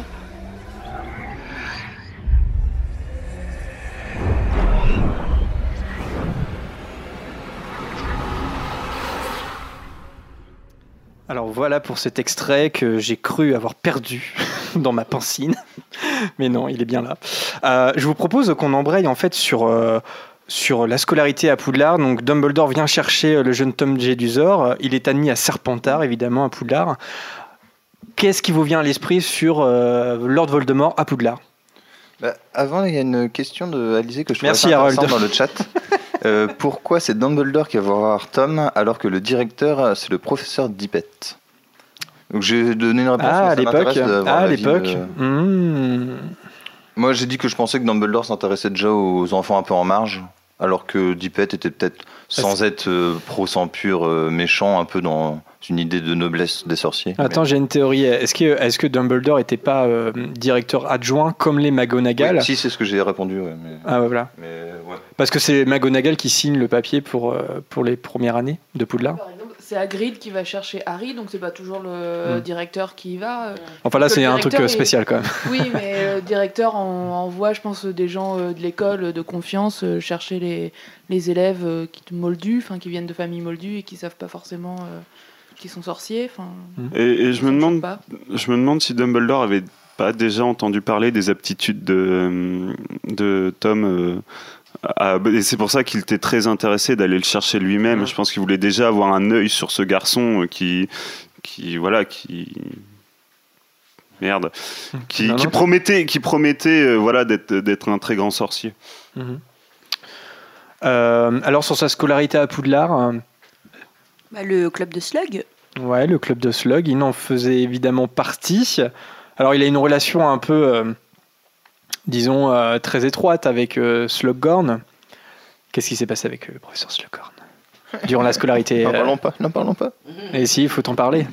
Ce n'est pas tabou. Il lui a posé la question par rapport aux Horcruxes et, Ouais. et donc euh, s'il était possible d'apprendre d'apprendre ce type de magie. Enfin, en fait, une question très simple, euh, c'est poser à un professeur après, sauf que cette question est terrible. Euh, et c'est d'ailleurs Slughorn va altérer sa mémoire pour Mm. euh, pour cacher en fait ce qui ce qu'il estime être une faute, c'est d'en avoir parlé tout simplement en fait, d'avoir osé répondre à ce genre de questions, un peu terrible. Ouais, et puis euh, ouais, il va, il va s'en vouloir. euh, et puis Dumbledore, en fait, va manigancer euh, tout un stratagème. En fait, il va embaucher Slughorn en tant que professeur de, de- euh, dans Le Prince de Sang Mêlé pour en fait faire revenir, faire euh, revenir le souvenir par un quelconque moyen et utiliser Harry, encore une fois. hein, le, la petit, le petit appât Harry hein, euh, par Dumbledore. Mais le, Oui, le Camille fait qu'il soit dans le club de slogan, ça montre que quand même c'était vraiment un étudiant qui montrait des aptitudes. C'était un étudiant euh, sérieux qui s'intéressait à plein de choses, qui lisait beau. Je pense que moi je l'imagine passer plein de temps à la bibliothèque, à regarder plein de bouquins, euh, à- très solitaire, à, à essayer de comprendre vraiment la magie. Bah, de toute façon, euh, c'était A à un élève euh, exemplaire. hein. C'était clairement un chouchou, ouais. Mm, mm. Clairement, euh, il était très doué. euh, euh, chouchou, euh, je me- il a été préfet ou pas? Je crois qu'il était préfet. Enfin, voilà, c'est euh, clairement, il était aimé de ses professeurs. Peut-être Dumbledore, euh, voilà, on le sait qu'il voyait euh, dès la Chambre des Secrets, on a cet indice-là, hein, qu'il avait décelé chez Tom quelque chose de différent. Philémon, tu voulais dire quelque chose? Ouais, et puis je pense aussi quand c'est Dumbledore lui-même qui va aller chercher euh, Voldemort, je pense que c'est pas pour rien. Je pense qu'il sait qu'il y a quelque chose de puissant en lui, tellement puissant que justement, ça va, justement cette puissance, elle va se développer au fur et à mesure de ces années euh, à Poudlard. Mais lui, il espère que justement cette puissance, il va réussir euh, à la, à la doser, à savoir la, la, la, Ouais. à la canaliser. Bah, il lui dit d'ailleurs le vol n'est est pas toléré à Poudlard. À Poudlard, on apprend euh, à développer sa magie, mais aussi à la contrôler. Enfin voilà, il, il- il met déjà des mots là-dessus. Mais hein. Moi j'ai une question. J'ai une question. Est-ce que ça peut, euh, enfin, est-ce que c'est pas un sorcier qui serait passé sous le radar au sens où Harry, il a été placé auprès des Dursley, tu vois, donc il y a connaissance de son existence de la part de Dumbledore et de McGonagall. Or, euh, donc euh, quand Mère Hopgun donne naissance à, à Tom Jedusor, fils. Euh, elle meurt une heure après, donc euh, l'idée, tu vois, euh, que l'enfant il a été placé immédiatement et que finalement il n'y a même pas eu connaissance de ce sorcier, parce que je pense, enfin je crois que Tom Jedusor c'est la dernière branche de la famille Gaunt, donc en fait Mhm. sans parents immédiats. Dernier héritier de Et cette idée, en fait, tu vois, de. de, de- euh, ceci dit, Harry n'a pas eu ça non plus, tu vois, quelqu'un pour lui donner conscience de pourquoi il était en train de changer, d'avoir des pouvoirs. Moi, je et pense tout. pas, parce que comme Et tu le dis, Harry, euh, il est pas contacté avant. euh, Oui, mais il est placé, il est. on- il- Ouais, il, y a mais il y a tous les nés moldus aussi qui sont sous le radar. hein. Oui, mais En, en fait, c'est- expliqué sur Pottermore ou autre. Il y a une sorte de plume magique à Poudlard qui inscrit automatiquement Mhm. les enfants, mais après il y a une demande parce qu'en fait on n'est pas obligé d'aller à Poudlard. C'est précisé aussi, les parents peuvent refuser euh, de donner une éducation, mais il y a une sorte d'inscription automatique Sauf euh, Harry. qui, qui, euh, qu'on leur propose de valider à leurs 11 ans en fait. Ouais, et puis je pense qu'Harry, il a un traitement de faveur. Enfin, le but de le mettre chez les Dursley, c'est euh, de faire une magie par le sang et de le protéger de Voldemort en cas de retour. Donc euh, je pense qu'il a, il a un statut particulier, mais non, ça, il, me semble pas. Je pense que D- Dumbledore va le voir l'été avant la rentrée, euh, comme euh, comme c'est le cas pour tous les nés moldus ou pour, euh, enfin pour tous les moldus. Ouais. Est-ce que quelqu'un veut rajouter quelque chose, Philémon Même s'il y a quand même quelque chose, je pense que Dumbledore à ce moment-là, il sait ce que c'est le fourche-langue. je pense. Ce qui est bizarre, c'est qu'il ne soit pas douté de quelque chose qu'il n'ait pas essayé de guetter. euh, Euh, si, il tique, il me semble. hein. Quand, Si, quand, euh. Lui dit euh, je parle au serpent, euh, il tique à ce moment-là. Mais je veux dire que c'est un héritier de Salazar Dans le Serpentard. sens hein. qu'il surveille quand même un petit peu justement par rapport à tout ce qui est euh, les familles de sang pur ou alors justement le côté un peu extrémiste des sorciers quand il est à Poudlard, quand il est euh, en train Il de faire ses études. il dit clairement qu'il le surveille, Tom Jedusor. hein. Bah, par exemple, quand la chambre des secrets est ouverte, euh, il- Dumbledore, il sait que c'est lui, quoi. Il a juste, il peut pas le prouver, mais il sait que c'est lui. Comme, il- comme il sait que c'est absolument pas Rubius Hagrid qui a ouvert la chambre des secrets. Je pense qu'il sait tout dès le départ. Il, il a capté que Tom Jedusor faisait porter le chapeau à Hagrid. Bah, surtout que, enfin, j'avais deux trucs, mais je voudrais rebondir sur ce que je viens de dire, c'est que déjà. Sois pas trop loin, Harold. Non, ok. C'est que Dumbledore, c'est un, un excellent, voire euh, le meilleur, euh, si on met Voldemort adulte à part, euh, les Gillimans. Donc je pense qu'à l'époque, même s'il était très doué, Tom Jedusor, je pense que Dumbledore pouvait quand même capter des trucs, euh, quelques trucs. Et l'autre truc, c'est quand il va le chercher, je me demande si Dumbledore était pas retombé dans des petits travers quand même de recherche de puissance et de trophées, comme un peu Slug pouvait l'avoir. C'est-à-dire que son passé avec Grindelwald n'était pas si lointain, et je pense qu'il avait encore une attirance pour des jeunes sorciers qui pouvaient avoir du pouvoir, juste de je pense qu'il y avait une, une certaine. 1937, donc ça coïnciderait. Ouais, il y a une certaine recherche de pas de collection, mais comment dire, de ouais, de contrôler le pouvoir, enfin en tout cas d'influencer, de pouvoir, euh, ouais, je pense qu'il y a un peu de ça dans Dumbledore, d'essayer de rechercher la petite perle rare et de se dire ouais, je, ce sera moi son tuteur quoi. Il y a Will qui nous dit il dit qu'il a rapidement repéré le côté mauvais de Gédusor. Est-ce qu'il ne serait pas un peu reconnu en lui aussi quand on sait comment il était euh, dans sa jeunesse? Ouais, c'est ça, c'est que Dumbledore, il a, il a un passé assez obscur aussi. Je lis un petit peu vos commentaires. Euh, Est-ce que est-ce que c'est pas McGonagall qui a été chercher Hermione? Non, non, elle a reçu, elle a- elle a reçu, un- elle a reçu le même courrier que tout le monde, hein, je pense. hein. Oui, Jérémy, Lucas, vas-y. oui. Non, mais c'est juste qu'apparemment, il faudrait que tu changes l'image de fond euh, du direct. Ah, le direct commence bientôt Attendez. Ah, ah, bah oui, bientôt. Ah, c'est bon, mission en cours. Ah, c'est bon, c'est fait.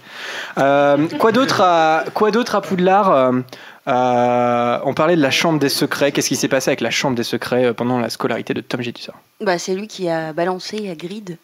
Ouais. Bah, c'est surtout lui qui a ouvert la chambre. hein. Ouais, oui, mais c'est, enfin, oui, non, mais d'accord, mais c'est à cause de lui que Hagrid a son, sa baguette cassée. Ouais, ouais, tout à fait, tout à fait. Mais il a tué quelqu'un. La baguette d'Agrid, c'est assez secondaire, je trouve. Oh Alors, qui l'a tué justement? Qui a-t-il tué? Mimi Géniard. Mimi Géniard, tout à fait. Euh, D'ailleurs, c'est avec euh, le- son meurtre de Mimi Géniard qu'il fera euh, son premier Horcrux, le journal intime des Gédusors, après avoir vu confirmation dans sa dernière année par Slogan euh, la procédure à suivre. Tout à fait. Euh, Qu'est-ce qui se passe? Oui, euh, Adrien? Non, juste, ça va être très lié à tout ce qui va se passer, puisque en fait, c'est comme pour Harry, c'est-à-dire que Harry, en étant à Poudlard, va en apprendre plus sur son passé, toujours. C'est-à-dire tout ce qui s'est passé, parce qu'il y a ses aïeux qui, qui y sont allés. Or, euh, Voldemort, ayant carrément son aïeul euh, qui a été fondateur de, de Poudlard, il va, il va en fait avoir le même parcours qu'Harry, c'est-à-dire au sein même de Poudlard, trouver et éclairer son passé au fur et à mesure. Bon, euh, et euh, bon, chacun avec euh, ses, ses- ses choix différents. Et si je puis me permettre, Mhm. avec euh, toujours cette, euh, cette, comment dire, cette, cette propension que peut avoir euh, J.K. Rowling à euh, insérer des choses, enfin, à raconter des. à lever le voile à chaque fois sur des éléments qui pouvaient être anticipés, enfin en tout cas qui pouvaient, euh, qui pouvaient être racontés euh, avant en fait et, et- et qui nous arrivent euh, de façon nécessaire au fil des autres, des autres livres. Il y a, on remplit comme ça le passé de Voldemort, c'est peut-être aussi ça le côté flou, c'est-à-dire euh, on, on remplit le, passé de Voldemort par bribes euh, pour, euh, pour, oui. pour, pour effectivement nourrir l'intrigue des, des épisodes d'Harry Potter. Quoi. Ouais. Du, du coup, Poudlard devient vraiment sa maison. C'est là, euh, Mhm. il s'y trouve un ancêtre qui a fondé Poudlard. Euh, il, euh, il découvre la chambre des secrets. Et Il a un basilic pour animal de compagnie. euh, euh, C'est ça, c'est que c'est le- c'est aussi l'endroit où il développe euh, son racisme des, des nés moldus, euh, qu'il va appeler les sons de bourbe. Il va avoir envie de, de- de purifier euh, voilà, les élèves de Poudlard. Et puis de son côté, il va faire des recherches personnelles sur sa vie parce que je sais pas si vous vous souvenez, mais il est persuadé que, son, que ses parents, enfin en tout cas que son père est un sorcier. Sa mère étant morte, ça pouvait pas être une sorcière. Donc il est persuadé que son père est, est sorcier. Et en fait, il va tomber de haut en se rendant compte que c'était lui le moldu, c'est son père le moldu, et c'est sa mère qui était la sorcière, et qui est pourtant morte une heure après avoir, euh, lui avoir donné naissance. Et là, ça va être euh, la descente aux enfers. Et on n'en sera pas à son premier rapport avec Hitler. Ouais. Non, mais c'est bah, pas une blague. hein. Non, non, mais là, euh, la comparaison, elle est, elle est évidente, mais. Donc, il va- il- en fait, il, il va se rendre compte qu'il est lui-même euh, ce qui- ce qui- ce qu'il ce qu'il est, en fait, chez les autres. Et euh, c'est comme ça que je pense qu'il va devenir un, un, un vrai méchant. Mm. Voilà. Et euh, alors, justement, qu'est-ce qui se passe entre sa cinquième et sa sixième année à Poudlard? Qu'est-ce qu'il fait? Il va en Albanie.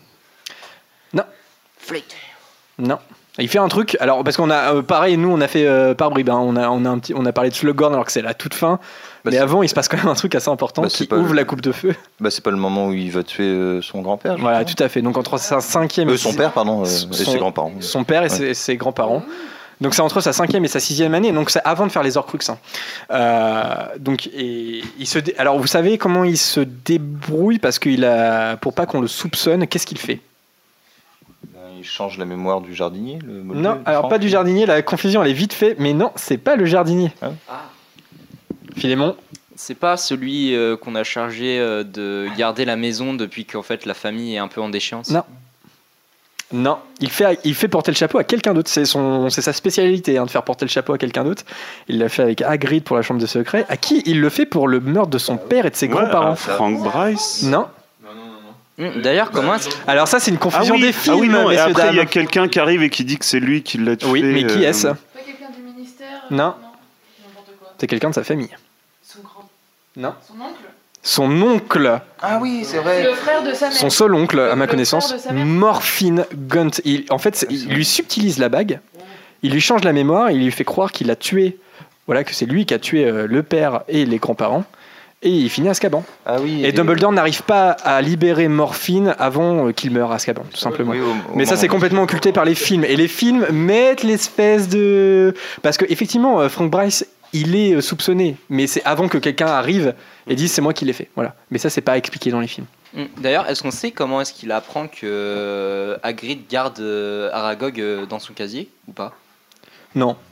C'est un fouineur. C'est un fouineur, je pense qu'il. Ouais. Non, ça, c'est pas. Ouais, comment il le sait, ça, je sais pas. Après, Hagrid n'est pas quelqu'un de très discret. Je, et je pense que Hagrid. Hagrid en tant, entre guillemets, qu'hybride est un ennemi euh, par euh, 100 de Lord Voldemort. Enfin, tu vois, un demi-géant à Poudlard, euh, c'est intolérable. On, on voit justement dans ce que tu as dit, dans le, dans le changement de mémoire de son oncle, le, le léger paradoxe de Voldemort, qui, je pense, arrive dans sa maison, voit quelqu'un de complètement dépouille, donc ça lui renvoie une image d'horreur pour lui de se dire merde, c'est ma seule famille, mais il va pas le tuer, parce que c'est un sorcier pur, c'est de sa famille, il joue un seul coup, mais il le laisse en vie. C'est une, différence euh, qui, est, marrante avec Voldemort, c'est qu'il c'est pas du remords du tout, mais il, fait des nuances quand même dans ses attaques. Alors euh, bravo au chat, hein, vous avez trouvé que c'était euh, Morphine et que c'était léger d'usard, bravo. Euh, eh bien, je vous propose, bah, je crois qu'on a fait un petit peu le tour sur sa scolarité. On peut peut-être passer au moment où Tom Jedusar devient, Tom pardon, devient Lord Voldemort. Donc il obtient tous ses buses et tous ses aspics. Et là, il demande un poste à Poudlard. Donc le poste de professeur de défense contre les forces du mal, qui lui est d'abord refusé. Pourquoi? Vous savez, vous vous souvenez ou pas? Il est trop jeune, exactement. Donc il est trop jeune. Et donc, qu'est-ce, quel métier il va, il va faire? Il a travaillé chez Barjo et Burke. Ouais, donc il travaille chez Barjo et Buck, où il se révèle être un vendeur talentueux, au physique envoûtant. Et un voleur aussi. Et un voleur. Bah ouais, mais ça, euh, comme il est euh, talentueux et envoûtant, Le- personne ne le remarque. Le fait qu'il soit trop jeune, c'est pas totalement vrai. hein. C'est l'excuse que Dippet lui donne, mais Dumbledore a dit qu'il avait insisté lourdement près de Dippet pour qu'il refuse. Ouais. Donc c'est Dumbledore qui, dès le départ, a mis un- une sorte de veto, et comme il était quand même assez respecté, le Alors, directeur l'a écouté, mais Est-ce que c'est le cas pour la première fois? Parce que je de- crois, oui, que Ouais. dès le début, ouais, il le surveille, justement. Alors après, euh, après s'être refusé le poste de défense contre les forces du mal et après avoir quitté la boutique de Barjo et Burke, on n'entend pas parler de Voldemort pendant quelques temps et c'est là hein, qu'il va se rendre en ah non en Albanie et il, il- ah est-ce qu'il y va pendant sa scolarité? Tu m'as mis le doute là pour récupérer le diadème. Est-ce qu'il est élève de Poudlard ou est-ce que c'est après sa scolarité? Non, c'est après. C'est après. C'est une fois qu'il a tué, euh, je sais plus comment il s'appelle. Dame. merci. Ebziba et qui lui a volé les, enfin, les reliques. D'accord. Du coup, il va chercher après. Donc voilà, dans cette période où euh, personne ne sait où il est, il est en Albanie notamment, voilà, euh, où il récupère ses Horcruxes, euh, une partie de ses Horcruxes en tout cas. Il revient et redemande le poste de professeur de défense contre les forces du mal. Et cette fois-ci, Dumbledore refuse catégoriquement. Je ne sais pas si vous vous souvenez, mais même son physique a un peu changé, voilà, parce qu'il a, il a déjà divisé son âme en plusieurs parties. Et depuis ce, ce jour, Voldemort a vraisemblablement lancé une malédiction sur le poste convoité, puisque depuis ce jour, aucun professeur n'y reste plus d'un an. C'est ça. Euh, la prophétie, on en a un petit peu parlé. Est-ce que euh, vous pouvez rappeler, euh, c'est quoi cette histoire de prophétie? Comment Voldemort en invente cette prophétie? Tu veux vraiment qu'on se relance sur le déterminisme Non, non, non, non, non. Juste, voilà, dans le récit, la prophétie, c'est quoi? Comment C'est Rogue qui, euh, alors que lui-même cherchait un poste de professeur, entend, euh, entend le- la discussion entre euh, Dumbledore et Trelawney. Ouais. Il pensait que s'il n'allait pas en tirer grand-chose, mais en fait, à ce moment-là, Trelawney commence à, à prophétiser. Et il se fait, donc il se fait attraper par euh, le patron hein, du pub euh, avant d'entendre la fin. Ouais. Et je me demande si du coup le patron du pub, ça serait, c'est Albelforce C'est à Belfort. C'est déjà le le Belforce. Ça, il faut, faut, faire, faut faire les ponts après, mais ouais, euh, tout à fait. Euh, donc en fait, Rogue, il n'entend simplement que le début, qui est celui qui a le pouvoir de vaincre le Seigneur des Ténèbres approche. Il naîtra de ceux qui l'ont par trois fois défié. Il sera né lorsque mourra le septième mois. Ce qu'il n'entend pas, c'est que euh, l'un ne peut pas euh, vivre tant que l'autre survit. Voilà, donc c'est la Et partie. que, euh, et que le Seigneur des Ténèbres le marquera comme son égal. aussi. voilà, exactement. Qui est la partie assez importante. Et donc, il avait le choix entre deux élèves, quand on, comme on l'a dit un peu plus tôt. Donc, entre Harry et Neville, il choisit Harry. Puisqu'il- puisque- principalement parce qu'il est un sans-mêlé, comme lui.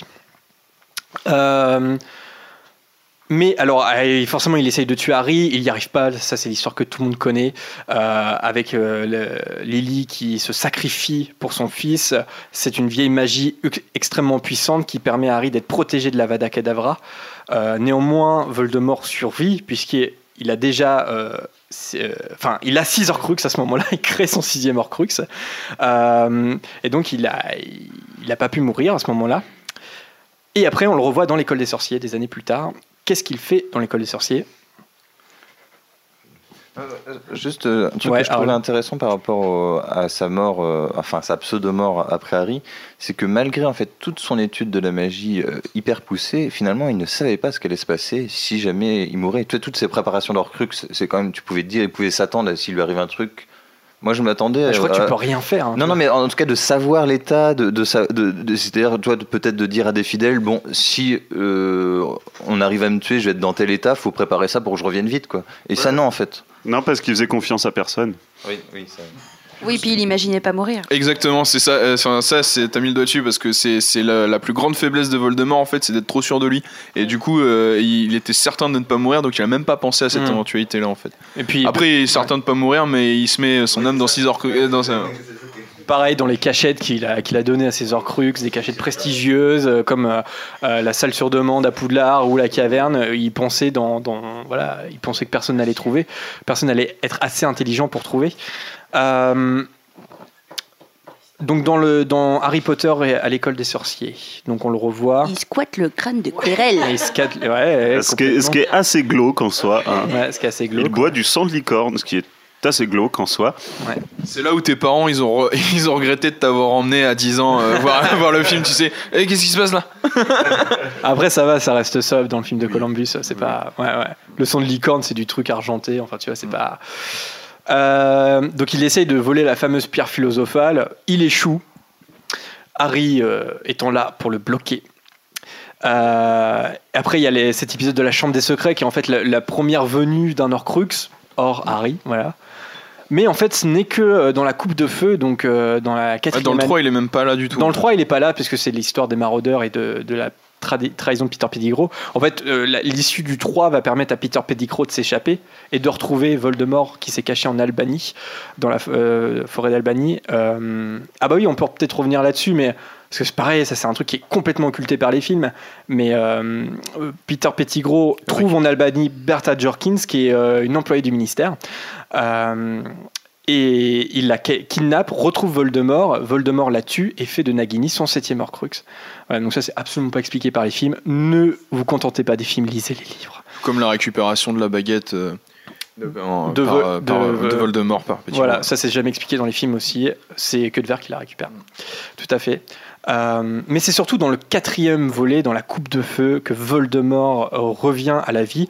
Bah, je vous propose euh, l'extrait de, de sa renaissance dans Harry Potter et la coupe de feu. Et puis on, on finira sur, euh, bah, sur la suite des aventures jusqu'à, jusqu'aux reliques de la mort avant de passer au quiz de Bertie Crochu. Donc euh, le retour de Voldemort, avec l'aide de Queue de Verre, Harry permet à Voldemort de revenir à la vie avec quelques gouttes de son sang. Voldemort, entouré bientôt de ses plus fidèles mange-morts, tient alors sa revanche. C'est parti, on écoute ça. Oh. Un si beau garçon. Ne le touchez pas Harry. Oh, j'avais presque oublié que tu étais là, au-dessus des restes de mon père. Oui. Je ne te présente pas car il paraît que tu es presque aussi célèbre que moi maintenant. Le garçon qui a survécu. Ta légende est bâtie sur des mensonges, Harry. Dois-je révéler ce qui s'est vraiment passé cette nuit-là, il y a 13 ans? Dois-je divulguer comment, en vérité, j'ai perdu mes pouvoirs Ah, C'était l'amour. Car voyez-vous, quand la douce Lily Potter s'est sacrifiée pour sauver son fils unique, elle lui a assuré la meilleure des protections. Je ne pouvais le toucher. C'est de la vieille magie. J'aurais dû m'en douter. Mais ça ne fait rien, ça ne fait rien. Les choses ont changé. Je peux te toucher. Maintenant.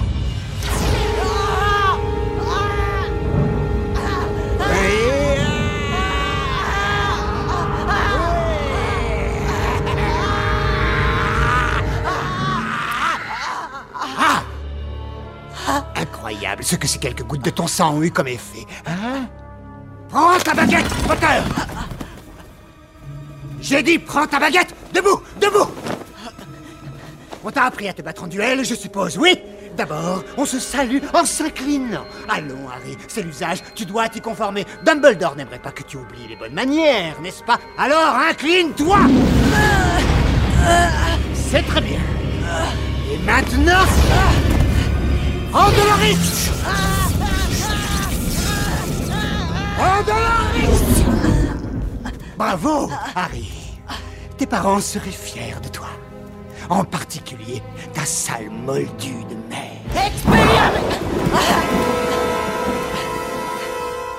Je vais te tuer, Harry Potter. Je vais te détruire. Après ce soir, personne ne doutera plus jamais de mes pouvoirs. Après ce soir, si on parle de toi, ce sera seulement pour évoquer comment tu m'as supplié de te tuer et comment, par charité, je t'ai rendu ce service? Ah, Harry Potter, c'est pour les enfants, on est bien là. On se sent bien. Pardon, j'étais obligé de la faire. Euh, je- moi, je me souviens, quand j'ai été voir La Coupe de Feu au cinéma, j'y suis allé avec une espèce de centre aéré. Et euh, et il y avait des il y avait des il y avait des enfants de 10 11 ans dans la salle hein. et je trouvais ça euh, enfin je me souviens qu'il y en avait qui pleuraient quoi. C'était terrifiant. C'était le moment aussi où l'histoire devenait vraiment euh, le 3 était déjà sombre mais là le 4 euh, avec le sang avec la main du serviteur euh, le moignon qui tombe dans le, chaudron et tout c'était trop quoi. Et les gens se sont rendus compte ah oui Voldemort Harry Potter c'est pas oui c'est assez adolescent. Bah oui c'est un ado voilà. Pardon. Peut-être quelques mots pour sur euh, Ralph Fiennes dans le film, euh, dans, dans les films. Donc l'acteur Harold, l'acteur de qui joue Voldemort. Euh, moi, je me souviens encore une fois à l'époque. Ce choix avait été assez critiqué, en tout cas euh, son interprétation de Voldemort, parce qu'il a une façon assez particulière de le jouer, euh, très clownesque. Euh, Qu'est-ce que vous en pensez, vous, de, de, de, de l'acteur Ralph Fiennes dans la peau de Voldemort? Moi, je trouve qu'il gère pas mal. J'aime bien le côté suffisant, hyper prétentieux qu'il met. Et, et j'aime bien que le quand il est hyper calme et hyper froid dans sa voix. Je trouve que c'est assez juste. Euh, à part, bon, euh, là, il s'énerve un peu en, en, en VF, mais, mais même en VO, je trouve qu'il est assez. Il, on- il ose rarement le ton, à part quand il est vraiment énervé. Mais des fois, il dit des trucs hyper. euh, La VF est pas mal, hein, se disant en passant. Oui, Pour, oui, pour, oui. pour, pour- pour ce que, pour ce qu'il fait, c'était franchement délicat. Avec le recul, je me dis que c'était pas mal quand même. Adrien, je sais pas. Acteur extrêmement subtil. Attends, c'est ironique ou pas pour Voldemort ironique. Ouais. Enfin, il peut pas de toute façon. Je veux Ouais. dire, avec la partition qu'il a, euh, c'est un, peu compliqué quoi. T'es censé jouer le mal absolu. Il peut pas se permettre d'être euh, voilà dans des. Je trouve, je pense pas si tu veux que lui a d'ailleurs abordé le rôle comme un truc genre j'ai à manger, je comprends bien le personnage et tout. Je pense que voilà, il l'a joué comme un grand méchant. Et euh, oui, il a fait le taf. Maintenant, c'est c'est je trouve pas ça euh, hyper subtil, tu vois, comme, euh, comme jeu de comédien. Mais encore, il a des petites parts d'improvisation, on en avait déjà parlé, mais dans le tout dernier, quand il fait une sorte de, de faux câlin à Drago, et il y a Mhm. des, des petits passages comme ça, je trouve qu'il do- dose bien les trucs quand même. Philémon, donc tu voulais dire Ouais, quelque mais chose? après aussi, Ralph Fiennes, euh, quand on le voit avant de regarder Harry Potter, par exemple, comme dans des films dans Grand Budapest Hotel, tout ça, on a du mal à le voir en tant qu'un Voldemort, parce qu'il a toujours eu des rôles un peu. euh, comment dire Mais il a toujours eu des rôles un peu comiques, quoi. Dans Grand Budapest Hotel, on a l'impression. ouais, de- disons que ouais, c'est un, c'est un acteur anglais qui est plutôt dans voilà la, la méthode. Enfin, c'est- c'est-à-dire que ça vient du théâtre. C'est comme euh, Il a un jeu très, très froid quand même Voilà, la plupart du il- temps. Ouais, c'est un, c'est un peu racé, c'est élégant. Ouais, en ouais, fait, c'est- élégant, voilà. ça. Donc, euh, Même quand, dans- que ça euh, soit dans la comédie ou dans d'autres. Ouais, bien sûr. Là, c'est vraiment un rôle qui, pour le coup, est très différent de, Mm. de, de- de ce qu'il a pu faire. Donc, oui, peut-être dans ce sens-là, effectivement, euh, c'est parce que c'est différent du reste de sa carrière.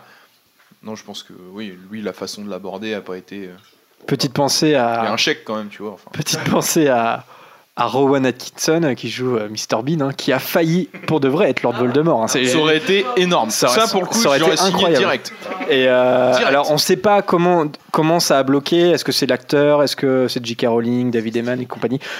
Voilà, mais n'empêche qu'il a passé le casting. Il, Mais il a été en discussion Non. pendant quelques temps. hein. Mais moi, je pense que parce qu'il est très très cher. Ouais, bah, non, non, mais c'est ouais. pas des. euh, Ouais, raffiné s'il est non, pas mais non plus. Rowan hein. Atkinson, faut quand même réaliser que, aux, euh, enfin, en Angleterre, c'est une rockstar ouais. internationale. Ouais. Enfin, le, le- en Angleterre, en Angleterre, c'est une rockstar internationale. Celle-là, je vous la, je vous l'offre. Peut-être cette phrase. En Grande-Bretagne, tout à fait, merci. Au Royaume-Uni.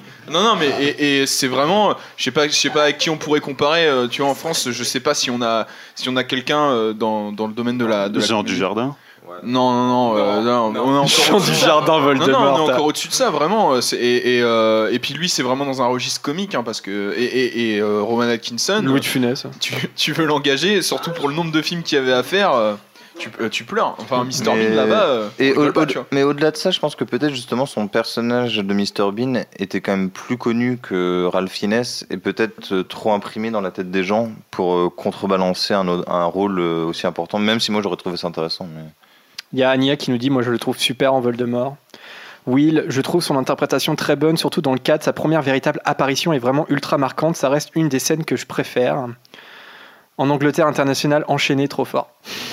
T'as vu ça Et Liena est très en forme sur le chat aujourd'hui. hein. Ouais, Beaucoup de messages, merci. bah, merci, on peut pas tous les lire forcément, mais euh, on les lit pour de vrai. Si, moi nos- je les lis tous. hein, Ouais, bah oui, pas. dans Il y en a qui font leur taf. Dans nos têtes. Euh, alors, on peut peut-être continuer sur euh, la chronologie de Voldemort. Donc, après euh, sa renaissance, pendant l'année 95-96, il tente de récupérer l'arme tant convoitée. Quelle est cette arme? La prophétie complète cette fois, euh, qui est dont une copie est stockée au ministère de la magie.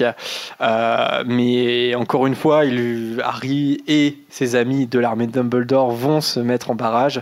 Il ne parviendra pas à mettre la main dessus, ou plutôt la prophétie s'éclate dans le dans l'ignorance générale avant la mort de Sirius Black. voilà. Euh, J'ai tué Sirius Black. Ouais. Ah, je fais bien. Et On m'a contacté. Je tiens à préciser, c'est quand même un peu la faute à Harry que Sirius soit mort. hein. Moi, euh, quand on lit le livre, franchement, c'est flagrant. On se demande pourquoi il a pas essayé de le contacter avant de partir, quoi. Bah, si, il a essayé. Il a Alors, essayé, mais il s'est foiré. Il a essayé, mais bon, créature a foutu sa, sa, sa merdose là-dedans quand même. hein. Enfin, je veux dire. Puis on a déjà dit qu'Harry Potter était le personnage le plus stupide Merci. de l'univers. Harry donc, euh, est un con. Alors, en fait, non, disons qu'il est. carrément. Si, il, il est. Absolument d'accord avec ça. Mais il est, il est impulsif, mais disons que lui, Cette Harry, opinion tout à fait justifiée. quand il a sa vision, il veut absolument y aller tout de suite. Et il est en colère contre euh, Ron et Hermione, enfin surtout Hermione qui essaie de le raisonner. Mais il, est, il, est quand même, il a quand même ce recul pour dire Ok, Hermione, on, va, on fait le, ton plan là, on va euh, utiliser la poudre de cheminette chez Ombrage pour euh, voir si. Tu vois, il serait complètement stupide qu'il serait, euh, qu'il écouterait même pas Hermione à ce moment-là en fait. Et moi, il y a un truc que je comprends pas de- depuis le début, quand il fait ce plan-là, c'est euh, euh, il rentre sa tête dans la cheminée, mais pourquoi il rentre pas son corps entier, qui va direct pas dans la maison en fait?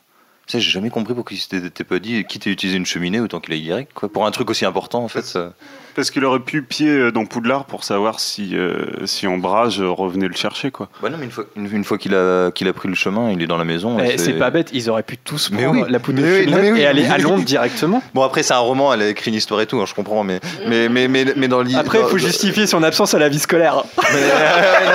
Qu'est-ce que tu faisais à l'autre bout du pays, mon gars? Non, bon, ça aurait été un peu galère. Sans motif. Ça ça aurait peut-être. Disons que si jamais il.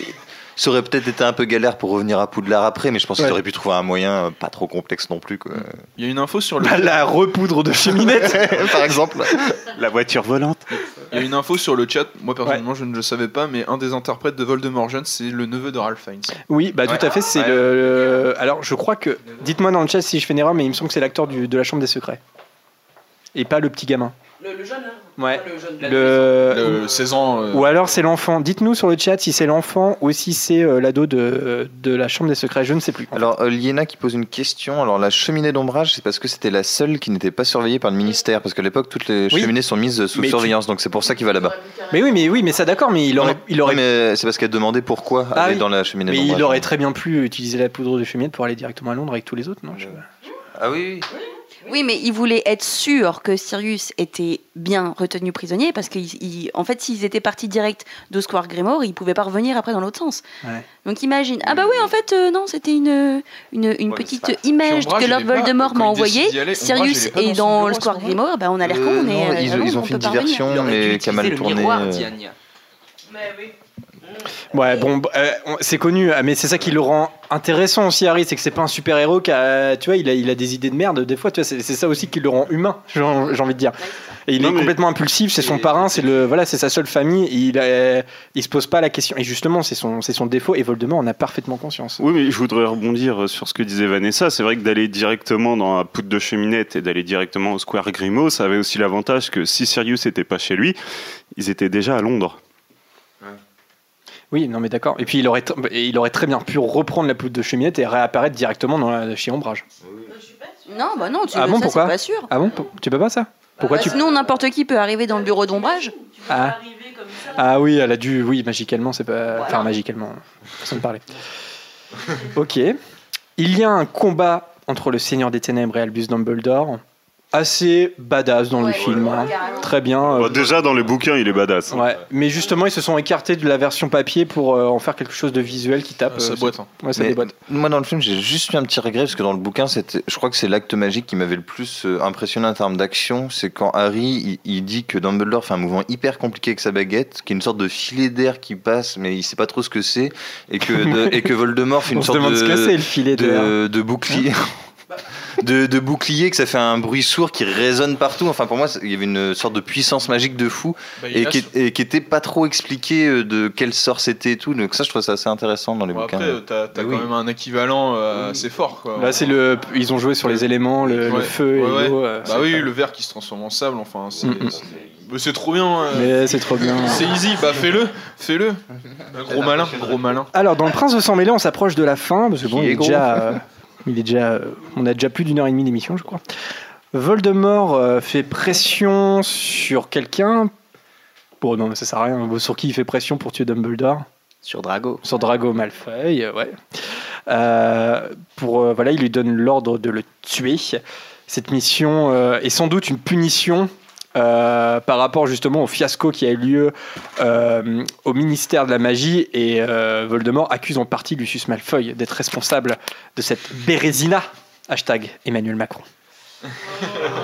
Quoi On a passé ah, on les n'a pas, on, élections. et on n'a pas fait le débat euh, Voldemort-Donald Trump. euh, Il y a un moment sur Twitter, euh, c'était c'était incroyable.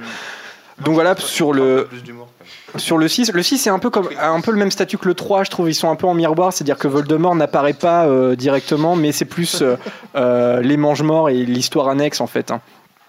Donc on va un, peu passer.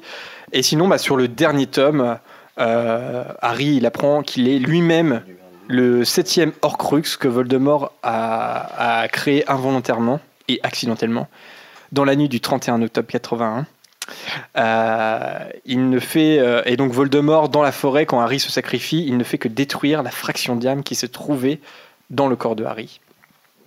Ça, euh, tiens, petite question, euh, est-ce que vous avez un souvenir de votre lecture des Reliques de la Mort? Est-ce que vous avez lu les Reliques de la Mort avant de voir les films Oui. Oui. Oui. Et euh, est-ce que vous pensiez, est-ce que vous avez, est-ce que vous aviez eu le doute, je crois qu'on avait déjà posé cette question, mais que Harry allait vraiment mourir, et notamment à la lecture de ce chapitre. hein. Enfin, tu vois, tu, là, il, il- vraiment Avada Kedavra, il est mort, quoi. Je crois que vous avez déjà raconté l'histoire Ouais, du spoil de- du d'M6. Ah oui, c'est- ah le spoil d'M6 qui m'avait ouais. qui m'avait dévasté, moi. Mais euh, Philémon, toi, tu t'y croyais ou pas? Bah moi en fait, euh, déjà le fait qu'il apprenne qu'il soit lui-même un Horcrux mais involontaire pour moi c'était justement le- la chose qui ferait qu'il gagnerait justement parce que c'est la seule fois où Voldemort aurait commis un truc par inattention et qui justement ferait que ce serait sa faiblesse finalement. D'ailleurs c'est ce qui fait qu'il gagne. Il simule d'être mort et euh, tous les tous les mange-morts une fois qu'ils sont dans la cour de Poudlard quand ils voient euh, quand ils voient Harry relever ils sont tous ils sont tous complètement euh, ils- ils ont peur quoi. Ouais. Mais donc du coup, ouais, pour moi, en fait, je pensais déjà que en fait, ce serait l'atout majeur de Harry pour aller défoncer Voldemort. Ah ouais, quoi. donc t'avais déjà un peu euh, grugé le truc dès le départ. Euh, ouais. non, moi je crois que j'ai relu plusieurs fois le chapitre, n'étant pas très intelligent, je pigeais rien. J'étais là, mais attends, il y a combien d'or Bah, trucs, il y a quoi, il y a machin, il y a truc. Enfin, c'est hyper embrouillé pour moi. J'étais là, ok, bon, il est pas mort, mais alors comment, j'ai rien bité. Surtout quand tu le lis en anglais pour la première ça. fois. Moi, je l'avais lu en anglais, j'avais rien compris, je comprenais rien, j'étais perdu, je l'ai relu trois fois. Je me disais, mais qu'est-ce qui se passe, quoi? Je comprenais que c'était un truc clé qui se passait, mais je voyais pas quoi. Bah ouais, c'est le chapitre le plus. euh, Et toute l'explication, même au départ, dans King Cross Fantôme, là, euh, j'étais j'étais paumé vraiment. euh. Mais le truc qui m'a fait quand même débloquer, c'est quand. Quand tu quand elle parle de la petite créature sous le banc, je me dis ah ok. bah, c'est c'est de la métaphore à tout va, euh, tant sur le lieu que sur leur crux. Oui, c'est que du coup, c'est ce qui fait que Voldemort ne peut pas être fantôme. Ne peut pas devenir Ouais. fantôme, c'est les Horcruxes. Ouais, tout à fait. Merci le Wikipédia Harry Potter. Wikipédia Harry Potter, mais je ne m'en cache pas. Hein Non, parce que je sais pas. Tu Oui, il y a, si y a un autre truc qui fait que Harry survit à ce moment-là. C'est pas que parce que Voldemort, en l'attaquant, euh, détruit, euh, détruit l'Orcrux et, et ne tue pas Harry. C'est que Harry, à ce moment-là, est le possesseur légitime des reliques de la mort. Il est, il est théoriquement invincible. Non Il a la pierre. Il est le possesseur de la baguette et la cape d'invisibilité. Ouais, mais l'a est-ce que- eu. La pierre, il la, il la Il, laissé il la tomber laisse tomber, il la laisse tomber, mais c'est quand même lui le Ouais, propriétaire mais je, je légitime crois de la pas qu'il survit parce qu'il est le maître de la mort. Hein. Bah moi je pense que ça fait Encore- partie des raisons pour lesquelles il Encore une fois, Dumbledore lui dit tu as le choix. C'est ce que j'allais dire. Moi, euh, pour moi, la philosophie de J.K. Rowling, c'est encore une fois le choix. Il lui dit, mais si tu veux mourir, tu peux. y a pas Tu de prends un train, il peut Euh, être. c'est- euh, juste, tu, tu choisis de survivre ou pas. Quoi. Mais c'est peut-être ça le véritable maître de la mort, le Est-ce choix. que avoir le choix justement, il est, est-ce que Oh, Euh, c'est légèrement gênant. Mais on m'entend pas. Bah, Là, on m'entend. Je disais juste effectivement, est-ce que le fait d'être le maître de, de la mort, c'est pas avoir le choix? Bref, j'arrive pas. Merci. Oui, bah, pour, pour, pour essayer de. C'est de la radio, personne ne comprend ce qui se passe. C'est que moi aussi, ce que je pense, c'est qu'il a le choix à ce moment-là parce qu'il est le maître légitime des reliques de la mort. Il est le maître de la mort. Mais je pense aussi que le fait qu'il ait choisi de lâcher la pierre, c'est justement ce qui fait qu'il a justement le pouvoir de cette pierre, qui sait que en gros à tout moment la pierre, elle a aucun, elle a, elle a aucune utilité à part juste de revoir euh, ses connaissances telles qu'on les connaissait soi-même. Donc le fait qu'il lâche la pierre, justement, c'est une preuve d'une force finalement. Ouais. Mais du coup, ça veut dire que finalement, en fait, il est maître de la mort toute sa vie, donc il ne mourra jamais. Non, c'est parce pas qu'il ça, casse la baguette. Dumbledore, il lui dit justement euh, Non, la que laisse, euh. vaincre la mort, c'est l'accepter en fait. Et à un moment, il dit ça. Il dit, mais en fait, moi, j'ai. euh, Dumbledore dit qu'il a fait la même erreur que Voldemort, rechercher une forme d'immortalité, même si elle était peut-être plus saine. Et il lui dit, mais en fait, euh, vaincre la mort, c'est juste, euh, juste accepter qu'elle arrive. Oui, mais Lucas, dans ta théorie. Ouais, bah ça marche plus du coup. Bah ouais. Et si, si, parce que justement, il renonce à ce pouvoir. En rendant la baguette, il renonce à ce pouvoir, mais euh, enfin, quand il laisse tomber la pierre, il est toujours plus ou moins le maître légitime. Après, il y renonce. Et, euh, et de la même façon que, que le plus jeune des Pévrel va accueillir la mort au moment où il va devoir le faire. Quoi. Mhm. Les- parce qu'il ne redoute pas la mort. Mais je pense aussi qu'il est conscient du fait que l'immortalité, c'est finalement accepter de voir tous ses amis mourir les uns après les autres aussi. Je pense que ça, il en est conscient. À Oh, l'inverse c'est de- c'est une bien belle malédiction, oui. à l'inverse de, de Voldemort. Ouais, je sais pas, je sais pas cette théorie, elle, elle est défendable et en même temps, euh, je sais pas, ça va un peu à l'encontre de ce que de ce que lui raconte Dumbledore, je trouve. Euh, parce que si Harry peut survivre uniquement parce qu'il est le possesseur des reliques de la mort, Mais- ça voudrait dire que, que Sinon, en fait, dans ce cas-là, les reliques n'ont aucun Ouais, intérêt. ouais, mais dans ça veut dire aussi que la prophétie n'a pas de sens. Tu vois ce que je veux dire? C'est que la, la prophétie n'a pas de sens. bah si, elle, a- elle a- si, elle peut avoir un sens si tu lui accordes de l'importance. Moi, je pense que Harry, en fait, là, Voldemort, quand il le tue, en fait, comme, comme euh, si tu veux, le, dans les armes, dans les quelques armes possibles pour tuer un Horcrux, il y a notamment la main même de la personne qui a, qui a Qui l'a créé créé, l'Horcrux. ouais. Donc, en fait, je pense que Voldemort, quand il tue Harry, n'y a pas d'histoire de mettre de la mort. C'est juste qu'il en- il tue simplement l'Horcrux qui est en Harry. Mais après, c'est à Harry de décider si lui aussi meurt. Ouais, mais t'as déjà entendu parler de quelqu'un qui a le choix de mourir? Bah, dans Harry Potter. Chapitre. Ouais, mais même, Même dans Harry Potter, le chapitre King's Cross, c'est- je pense que c'est la première Ouais. fois dans le monde des sorciers que quelqu'un a le choix, effectivement, de mourir ou de revenir de cet endroit. Après, ça se justifierait sur le fait que Dumbledore guide Harry sur les reliques de la mort. Et puis ça peut être une raison logique, tu vois, euh, pa- parce qu'on l'a dit, c'est un passage qui a tellement d'interprétations différentes selon les gens. Ça peut être aussi, c'est le, enfin, J.K. Rowling, c'est pas la première fois qu'elle back un peu ses, ses- ses explications, de sorte à ce que différentes interprétations puissent Ouais. se faire, et donc cette euh, Et nous donner cette un peu à logique-là- manger. Voilà, cette logique-là, voilà, qu'il soit maître de la mort, c'est une logique euh, rationnelle, si on veut dire, dans l'univers d'Harry Potter, au sens où parce qu'il est maître de la mort, donc il peut survivre, Euh, et du coup, ça n'empêche pas les diverses interprétations. Donc au final, tout le monde a gagné. Je sonne la fin de la récré. Alors Harold, puis après on va euh, passer à la fin. Elle met encore le doute en concluant le chapitre quand euh, Harry dit mais c'est vrai ou ça se passe dans ma tête et qu'il y a une phrase qui veut tout et rien dire? Bah, ça se passe dans ta tête, mais pourquoi ce serait faux? Et ça, euh, je trouve que ça valide ce que tu dis de dire bon, en gros vous en pensez ce que vous voulez quoi. En fait. Alors, sur ce. ouais. Deux- dans deux semaines. Salut. Bah, je. je vous- je vous propose euh, qu'on finisse avant le quiz de Bertie Crochet euh, pour pas que ça soit une émission euh, énorme, déjà qu'elle l'est un petit peu. Euh, Merci Camille. Euh, Qu'est-ce qu'il se passe dans les reliques de la mort euh, au niveau du ministère de la magie? Dans les reliques de la mort, oui. Bah, ce qui se passe, c'est que Voldemort fait penser qu'il est un peu partout dans le pays et il installe un gouvernement fantoche. En gros, il, il- il a mis sous Imperium le nouveau ministre, je crois. Ouais. Comment s'appelle-t-il Oh non Alors, il tue Rufus Grimjour, qui était en fait le ministre euh, de la magie. Euh, Pius Thickness. Ouais, Pius Thickness, très bien. Et en fait, qui comme tu l'as dit, Philémon, en fait, est un- il est sous l'Imperium. Enfin, c'est complètement une couverture, c'est un fantôme. Et euh, il prend également euh, indirectement possession de Poudlard, puisque Severus Rogue devient directeur de l'école et il place les carreaux, donc euh, le frère et la sœur que- mange-mort, spécialistes de la magie noire, à des postes d'enseignants. Et c'est, euh, pour pas dire une, une école euh, fasciste, hein, euh, Poudlard. Hum, D'ailleurs, Les Sickness- jeunesses Ouais, jeunesse. Ouais, bah c'est un peu ça. hein. Mais Sickness, d'ailleurs, est-ce qu'il n'était pas déjà un peu de base penchant euh, sang pur, tout ça Ou bien est-ce que c'est juste que voilà, il a, il a trouvé un mec qui avait l'air d'être un peu, euh, un peu compétent en tant que faux ministre euh, et qui lui a implanté euh, une idéologie un peu. euh, Ah là, j'ai pas l'info. Allez voir sur Wikipédia. Pius Thickness. Non, je sais pas. Je sais pas qui c'est à la base.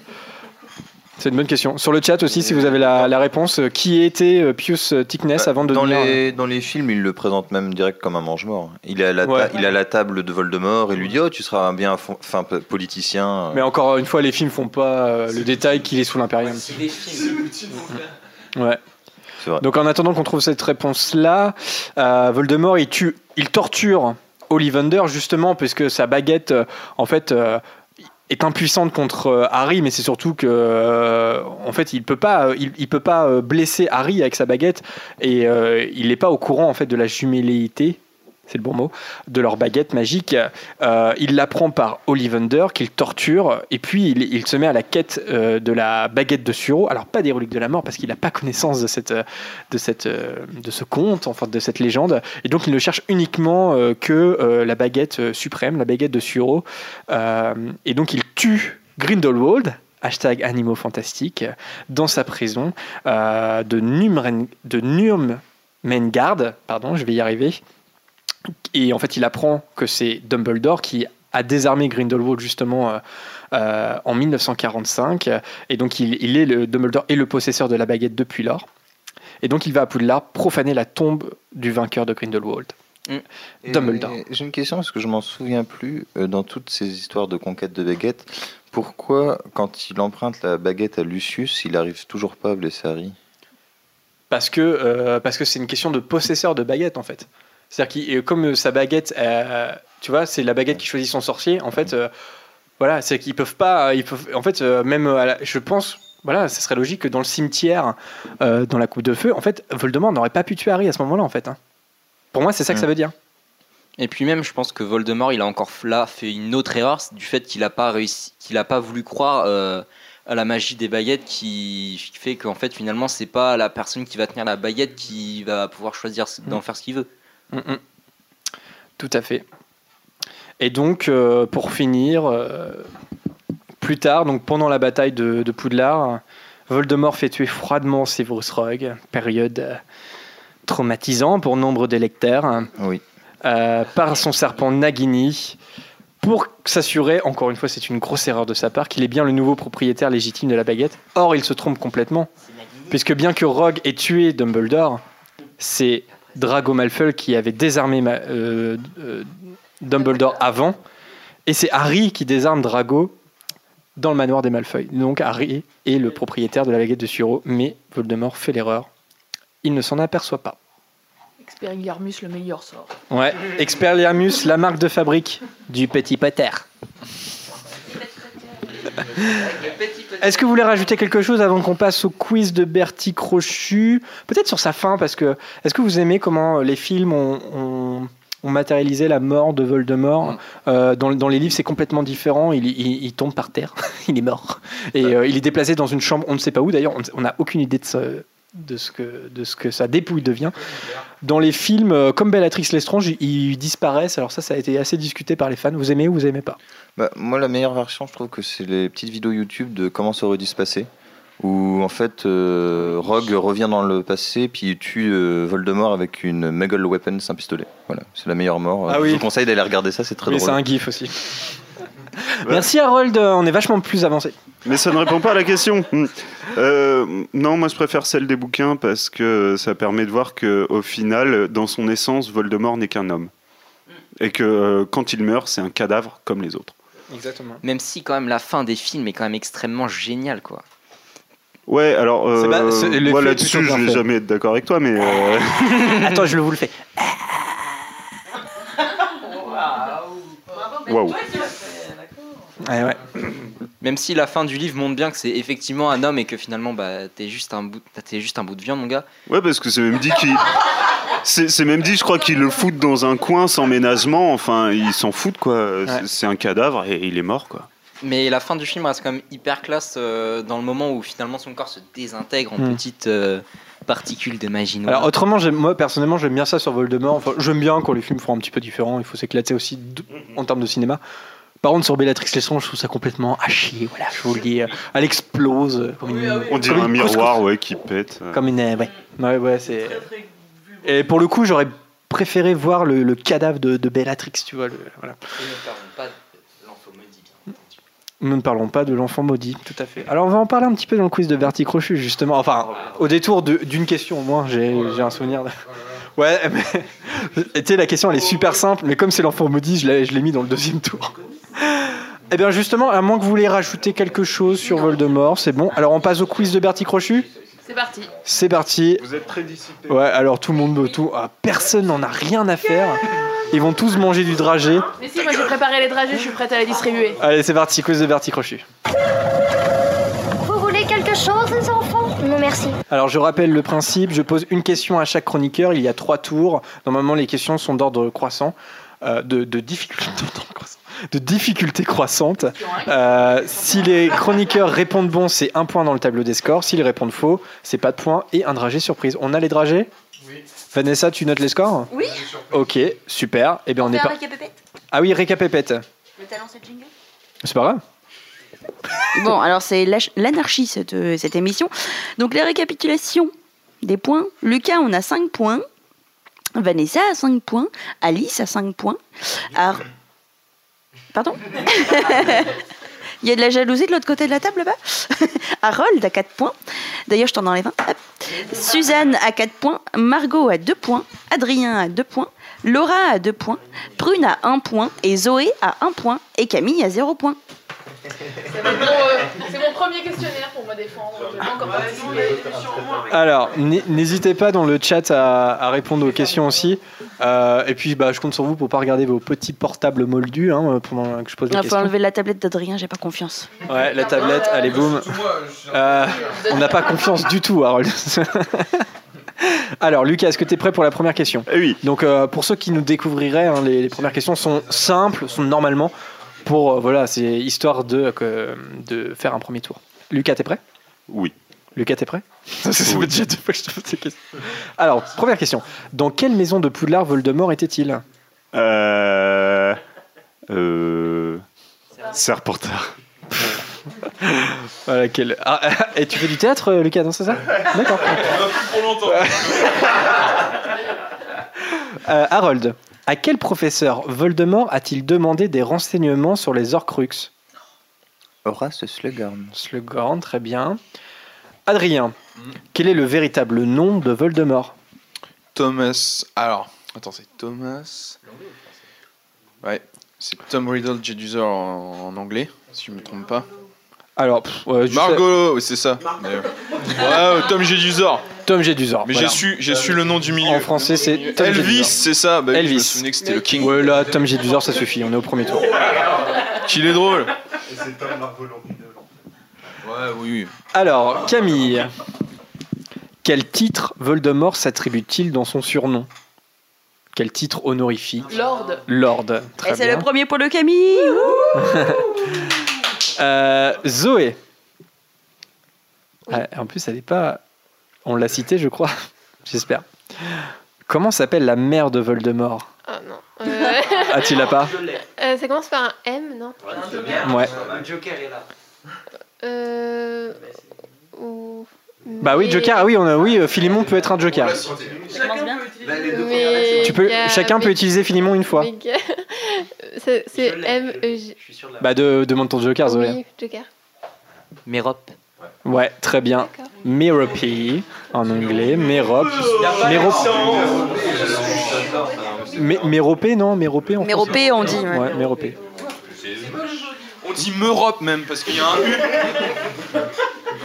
Et Zoé a utilisé son Joker. Attention, Ouais, la plus de Joker après. Alors, Vanessa. Oui. Quelle matière Voldemort souhaitait-il enseigner à Poudlard? Défense contre les forces du mal. Très bien. Euh, Philémon, euh, bon, euh, c'est pour le, le fun. Hein. T'es pas dans le tableau des scores, mais je t'ai quand même prévu une question, je crois. Ah. Oui, c'est bon. Euh, quel élève Voldemort assassine-t-il assassine-t-il à Poudlard durant sa scolarité? Euh, Mimi Géniard. Très bien, Mimi Géniard. Euh, Prune, euh, t'arrives à pas lire les, réponses? Margot, Ouais. comment sont baptisés les acolytes de Voldemort dès ses années à Poudlard? Cherche, cherche pas loin, Margot, cherche pas loin. Comment sont baptisés les acolytes de Voldemort? Ah, les, les mange-morts. Les mange-morts, Ah oui, très d'accord, bien. oui, ouais. Alors moi je partais tr- vraiment en effet très très loin. là. Et Prune, qui ne regarde pas mon écran. J'étais extrêmement discret hein, à l'époque. Alors, Prune, à quel personnage Voldemort confie-t-il la mission de tuer Dumbledore? Bah, c'est Bruce. Malfoy, ouais, Non, non, je l'ai. Alors là, je sais pas. Dé- Désolé. Je... Oh putain. Non, euh, quoi question, purée de poids. De poids, excusez-moi. Pardon, toutes les. La toutes les question était à quel personnage Voldemort confie-t-il la mission de tuer Dumbledore Euh, Elle a répondu Rogue alors que c'est Drago Malfoy. je l'ai dit après. Ouais. Bah, la question était un peu tricky ouais, si tu y réfléchis pas. Alors, premier dragé euh, pour euh, Prune. hein, euh. Alors, dans le chat, ça participe ou pas Green Apple. Bah, on sait pas. Epic fail, epic fail Dania. Ouais, elle aime bien le gazon. Grass. Non, C'est vrai, tu disais que t'aimes bien. Quoi, gazon Il a bon goût, il a bon goût, Gazon. On est dans beaucoup de Alors, deuxième tour, vous êtes prêts? Oui. Alors, Lucas. Quel métier Voldemort exerça-t-il? Euh, au pluriel ou? Quel métier au singulier Le seul métier, le seul métier officiel qu'il ait fait, euh, le truc Ouais, décent, C'est quoi. pas pour moi euh, plus grand mage noir de. Non, euh, vendeur chez Barzo et Berk. Enfin, vendeur, acheteur, commercial, un petit peu avec le bagot, tout ça. euh, vo- Vende- voleur. vendeur assistant chez Barjo et Burke. Très bien. Harold. De quoi le cœur de la baguette de Voldemort est-il constitué? Euh, if, euh, cœur de phénix, euh, plume de phoenix, pardon, 22 cm. C'est parti un peu en cacahuète euh, au départ là. If Ouais, C'est du bois d'if Ah non, mais euh, d'accord, le cœur, mais c'était une plume de phénix, très bien. Et la plume de femme sec. On l'apprend un peu plus tard. Adrien. Oui.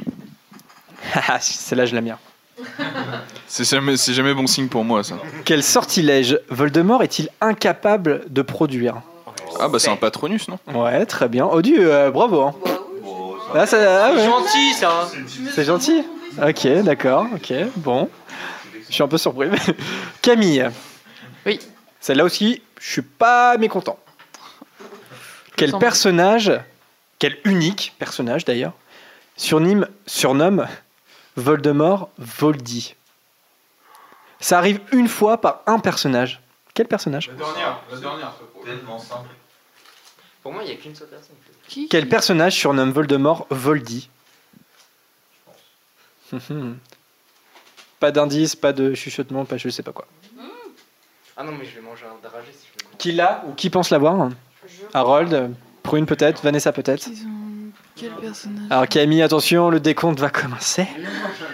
Le décompte du reteneur de teint. Bah, Je sais pas, Béatrix? Non, dragée surprise pour Camille. Les autres. C'est pas euh, Bellatrix. J'aurais dit Peeves. c'est Peeves. Chapitre 36 des reliques de la mort, le défaut du plan Voldy.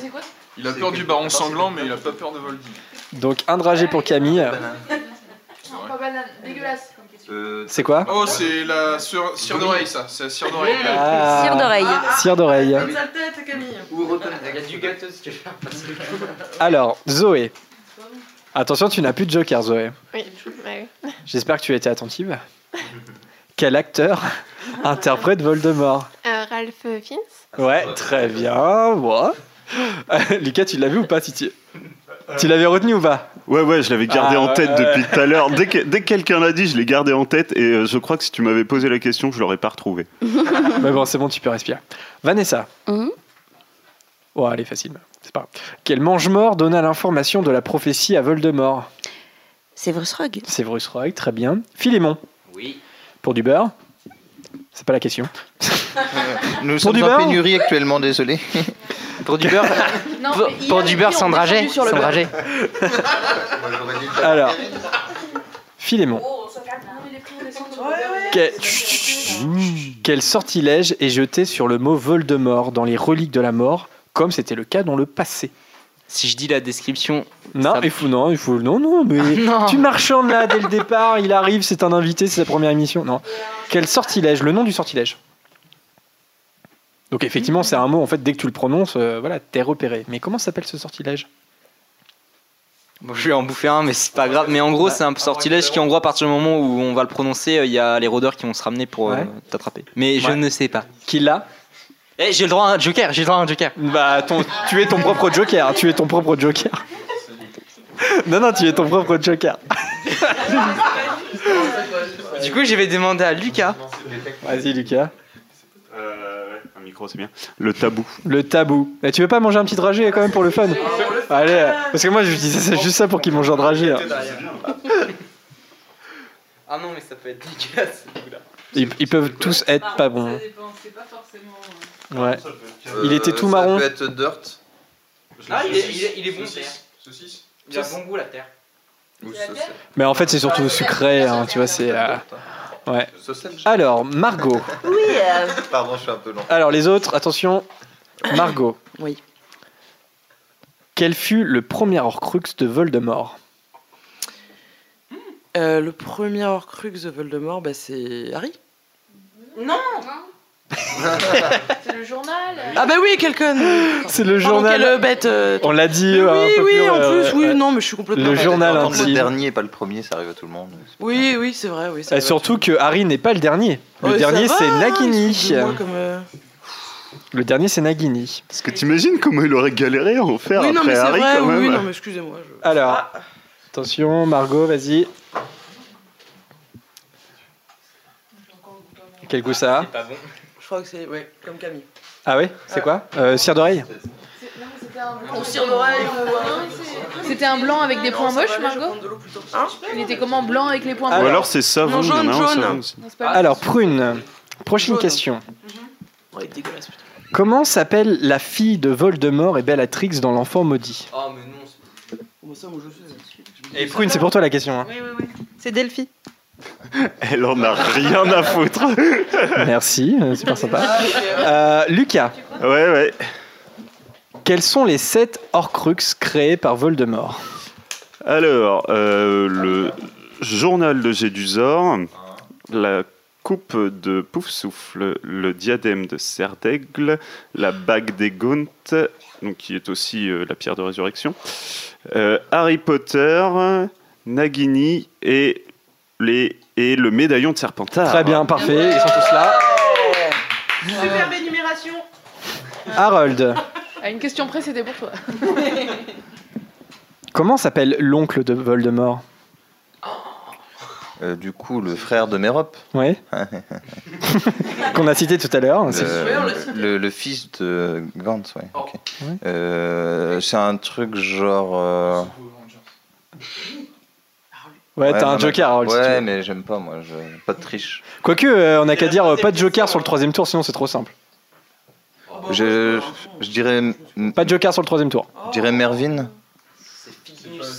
Eh non, c'est pas ça. Morphine. Ah, recul. Très bien, tu l'avais Finémon Non, j'allais vous faire dragé. Ah, tu vois Alors, morphine, donc un petit dragé pour Harold. Gunt. Tout simplement. Morphine Gunt. C'est gris, euh, c'est, c'est- ça c'est plomb. Ils sont chauds sur le chat. C'est- Ça c'est plomb fondu ça. Alors, Harold Alors, c'est quel goût, Harold Su- Sucre. c'est vrai qu'à bout d'un moment, quand t'as l'habitude d'en manger, c'est- ça devient plus que du sucre. Ah. Poivre Black pepper. Ok. Adrien. Oui. Qui Voldemort a-t-il assassiné pour faire de la bague des Gunt l'un de ses Horcruxes On l'a dit tout à l'heure, je crois. Je ne m'en souviens plus. Donc je vais manger un dragé. Ouh, bah, je vais Non, laisser pas Philémon de- répondre. Mais Ouais, ouais. Je vais laisser Philémon répondre, mais je, je Alors, mangerai quand même un dragé. Philémon, est-ce que tu te sou- est-ce que tu sais qui Voldemort a-t-il assassiné pour faire de la bague de la bague des Gunt l'un de ses Horcruxes te plaît. Aide-moi. Non, il a pas d'aide. Ah bah non. Non, tu l'as pas, Philémon Mais moi, j'ai pas demandé, j'ai mangé un dragé. Non, non, mais tu- non, tu vas C'est moi qui vais le manger. C'est moi qui. Ah, il va pas tuer la vieille dame là Non, c'est son père. Exactement, bonne réponse d'Harold, c'est tout simplement son père. Voilà. S- Souvenez-vous, il fait porter le chapeau à morphine. Hein, euh. Il fait porter le chapeau. Ah, le chapeau. Vous avez Toi, vu, mange ton fait une dragé, blague toi. référence. Mange ton dragé. Mmh, ouais, c'est pas bon, c'est de la bonne merde ça. Mmh. Alors, il n'y a pas le goût bonne merde, hein, mais euh, Il y a Euh, juste le goût merde. Le verre de terre. verre de terre. Camille, D'ailleurs, comment ils l'ont fait euh, Moi j'aime bien le verre. Camille, tu es prête? Oui. C'est bien. Quel ministre de la magie succède à Rufus Scrimgeour après son assassinat par Voldemort? On l'a cité tout à l'heure. Ouais, je, je suis nul, je suis nulle en ministre de la magie. Non, tu l'as plus? Ah, Après T'es ce malade en jour. anglais, ça veut dire quoi? Putain, ça c'est, c'est, cheaté, ça c'est carrément cheaté. Non, pas de- d'indice, s'il vous plaît. Ah, après, si elle sait pas qu'est-ce que c'est le mot en anglais, c'est un indice. Ouais, mais elle est forte. Allez, Camille, non, bah, tu l'as pas. je- Non, je je suis pas dedans. Les autres Sickness. Pius Thickness. on prend le prénom, on peut l'oublier. hein, Pius Bah, Thickness. deuxième dragé. Bah, deuxième dragé pour Camille, qui n'est pas très en forme aujourd'hui. Ah bah ça oui. Je suis pas. Quelle couleur Quelle couleur C'est normal. est jaune, ensemble. un petit poil là. Je... Oh, oh, oh Banane. une chanson Ah, c'est banane. Ah, bah, je suis contente parce que j'avais super mauvais goût avec l'ancien. Oui, bah j'aimerais. euh, Limite, voilà. j'ai presque envie de le bouffer. Ouais, C'est bah, parce qu'il était dégueulasse avant. C'était- C'est très bien d'en manger un deuxième. J'ai eu euh, œuf pourri. Alors, Zoé. Zoé, t'en sûr là.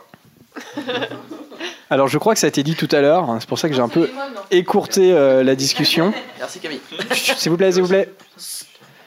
Quelle est la version originale de Tom Elvis Jedusor en anglais? Ah, euh, Tom euh, Marvolo Riddle. Très bien, Tom Marvolo Riddle. Très bien, elle n'était pas évidente celle-là. Vanessa. Dans quel village les Jedusor et les Gunt vivaient-ils? Pense à Astérix. Pas d'indice, pas d'indice. Dans quel Ah. village les Jedusor et les Gunt vivaient-ils? Vache.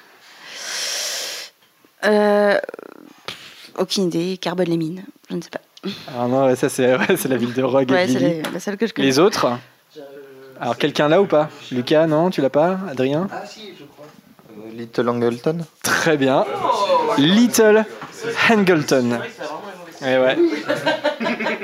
Donc celle-là, elle est pas évidente. hein, euh, C'est presque. C'est c'est du oui, c'est question Wikipédia. hein. Alors Vanessa, c'était quoi? Aucune idée. Je sais même pas si c'est bon ou pas. en fait. La couleur, c'était. Je sais pas, j'ai pas regardé la couleur. Pourri un petit peu euh, depuis le Bon, temps. eh ben écoute, voilà. Philémon. Ah oui, c'est vrai. Alors, difficulté encore euh, assez grande, je pense.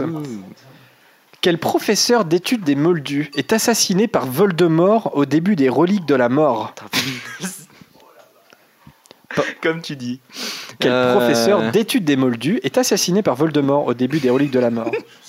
Oui, aide-moi, aide-moi. Non, Philémon, euh, si tu l'as pas, c'est un dragé. Bon, bah, allez-y, envoyez le trajet. Harold Je suis pas vraiment sûr, mais je crois que c'est Purpage ou un truc comme ça. C'est une femme. Mm, Ouais, t'es pas loin. Ah, je sais pas. Hein Burbage. Burbank, Burbage. non. Non Charity Burbage. Charity Oh, mais je l'ai dit Burbage. Ouais, ouais, Margot l'a dit. Margot l'a dit. Bravo. Alors, Philémon, quand même, un petit dragé. Je veux bien un point quand même Bah non. On partage.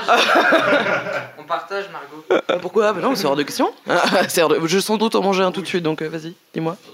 Alors, Philémon, c'est bon ou pas Oui, c'est quoi Ah, Cannelle, c'est bon. Ouais, ca- cannelle, c'est assez sucré, c'est bon. La chance. Alors, Margot, Ouais, ouais, ouais, vas-y, vas-y. en quelle année Oh non, En quelle année en quelle Vol- année En quelle année Voldemort meurt-il Oh non, mais faites pas des hauts comme ça euh. C'est pas la plus dure. hein. En quelle année Mais bon. Mais quand je- même. j'avais évidemment j'avais les trois dernières, mais c'est En je quelle l'ai pas. année Donc, je- Voldemort meurt-il Je vais dire au pif. Euh... Oui, bah. je- ouais, euh, 98. Bonne oui, j'ai réponse. calculé, oui. Le 2 mai 1998, forcément. Ah, J'ai pas le- la date. Et enfin, Prune. Je sais pas pourquoi, moi je dirais toujours 99, euh, ça reste. Non, ouais, c'est 98. hein. Ouais, c'était un petit peu après, ils ont pu fêter la Coupe du Monde. La coupe de feu du monde Excellent, j'ai fait une autre référence. Alors, Prune, Bravo. Oui. quel employé du ministère, assassiné par Voldemort, lui permet de faire de Nagini un nouvel Horcrux? Personnage complètement zappé par le film, on le rappelle, mais euh, d'une importance capitale. Quel employé du ministère, assassiné par Voldemort, lui permet de faire de Nagini un nouvel Horcrux Alors en plus, je pense que vous en avez discuté quand j'étais partie de l'autre côté. Effectivement. Euh, non, non, je, parce que je, vous, vous deviez en, en être à peu près là. Euh, euh, non, je ne. Pardon, pardon, pardon. Euh, je ne sais pas. Je, en plus là, non, je sais pas du tout. Alors les autres Bertha Jorkins. Bertha Jorkins. Ouais, tu l'avais pas. Alors petit dragé pour Prune, le dernier. Alors ça fait quoi au niveau des scores, euh, Vanessa? Alors nous avons Lucas avec 8 points. Euh, Moi-même ensuite avec 7 points. Euh, voilà. Harold avec 6 points. Ensuite nous avons Alice qui est toujours à 5 points. À 4 points nous avons Suzanne, Margot, Adrien et Zoé. Et ensuite avec 2 points Laura, Prune. Avec 1 point Camille et avec 0 point Médéric. Alors on le rappellera, mais il y aura, il y aura, euh, Ratio et- il y aura ratio et le nombre de points. Donc voilà, donc c'est euh, voilà. Et d'ailleurs, j'aimerais Oui, savoir, c'est qui Médéric? Parce que sur la page, il est mis dans le crew, je l'ai jamais vu. Quoi. c'est vrai. Non, Pas ouais. écouter les émissions. Non, qu'il Non, est, euh, il est venu qu'une ou deux oui, fois, ouais. je crois. Bon, mais euh, ouais, je sais pas. euh, Bah, Médéric, si tu veux revenir, si tu nous écoutes, reviens. Reviens. J'espère que tu n'as pas été enlevé par euh, Peter Pettigrew en forêt d'Albanie. Nous n'avons plus de nouvelles. Allez, je vous propose, euh, comme d'habitude, qu'on se quitte sur une musique de la bande originale euh, des films. Cette fois-ci, je vous propose Voldemort's End, la fin de Voldemort, de Alexandre Desplat pour la deuxième partie des Reliques de la Mort. C'est le moment du duel, en fait, hein, où Voldemort disparaît. Euh, merci de nous avoir écoutés. Merci à tous les auditeurs en direct. Euh, C'était vachement sympa. Vous avez été encore assez actifs euh, sur le chat. On lit pas toutes, euh, tous vos messages, mais euh, je vous assure qu'on les lit. En tout cas, euh, Harold a le. bah non, mais Harold est modérateur. Comment c'est- tu mens, toi? Bah, quoi On lit pas tous vos messages, mais je vous assure qu'on les lit. Ah, j'ai dit ça. Oui, t'as dit ça. oui. Oui, non, mais on les lit pas à l'antenne, mais je vous assure qu'on les lit. Ah, euh, voilà. oui. Il y a juste euh, Alizé, Alizé qui avait une dernière question. Euh, bah, en fait, c'est expliqué sur Pottermore, tout ça. Donc, si tu vas sur Pottermore, en français, c'est expliqué. Elle voulait savoir euh, euh, comment les grands-parents d'Harry étaient morts et tout. Mais je crois qu'il n'y a rien d'exceptionnel à part ses parents. Euh, Il y a un de ses ancêtres qui a fait fortune dans de la vente de potions et après, euh, chacun meurt comme il veut. J'ai aucune info sur la mort des grands-parents. Je sais pas du tout comment les grands-parents sont morts. euh, ouais. Pareil, là c'est du Wikipédia ou du Pottermore. Eh bien, on se quitte sur euh, cette euh, musique que je trouve tout de suite. euh, voilà, qui est, qui est présente. Désolé pour les bugs techniques. Petite, euh, ouais, désolé pour les, bugs, euh, pour les bugs techniques. Euh, J'espère que vous avez aimé euh, cette émission. On se retrouve, on vous le rappelle, euh, le mardi 31 octobre pour euh, un direct, on l'espère, ou en tout cas un podcast euh, au bal des sorciers. Et sinon, bah, je pense effectivement le 4 novembre euh, après, pour une émission euh, classique. Euh, ça, on vous communiquera sur les réseaux sociaux euh, dans tous les cas. Euh, merci à tous, merci à vous. Et, euh, Salut, et on se merci. retrouve euh, à, à dans deux semaines. Salut les amis, ciao, ciao, salut. C'était trop cool. Ciao.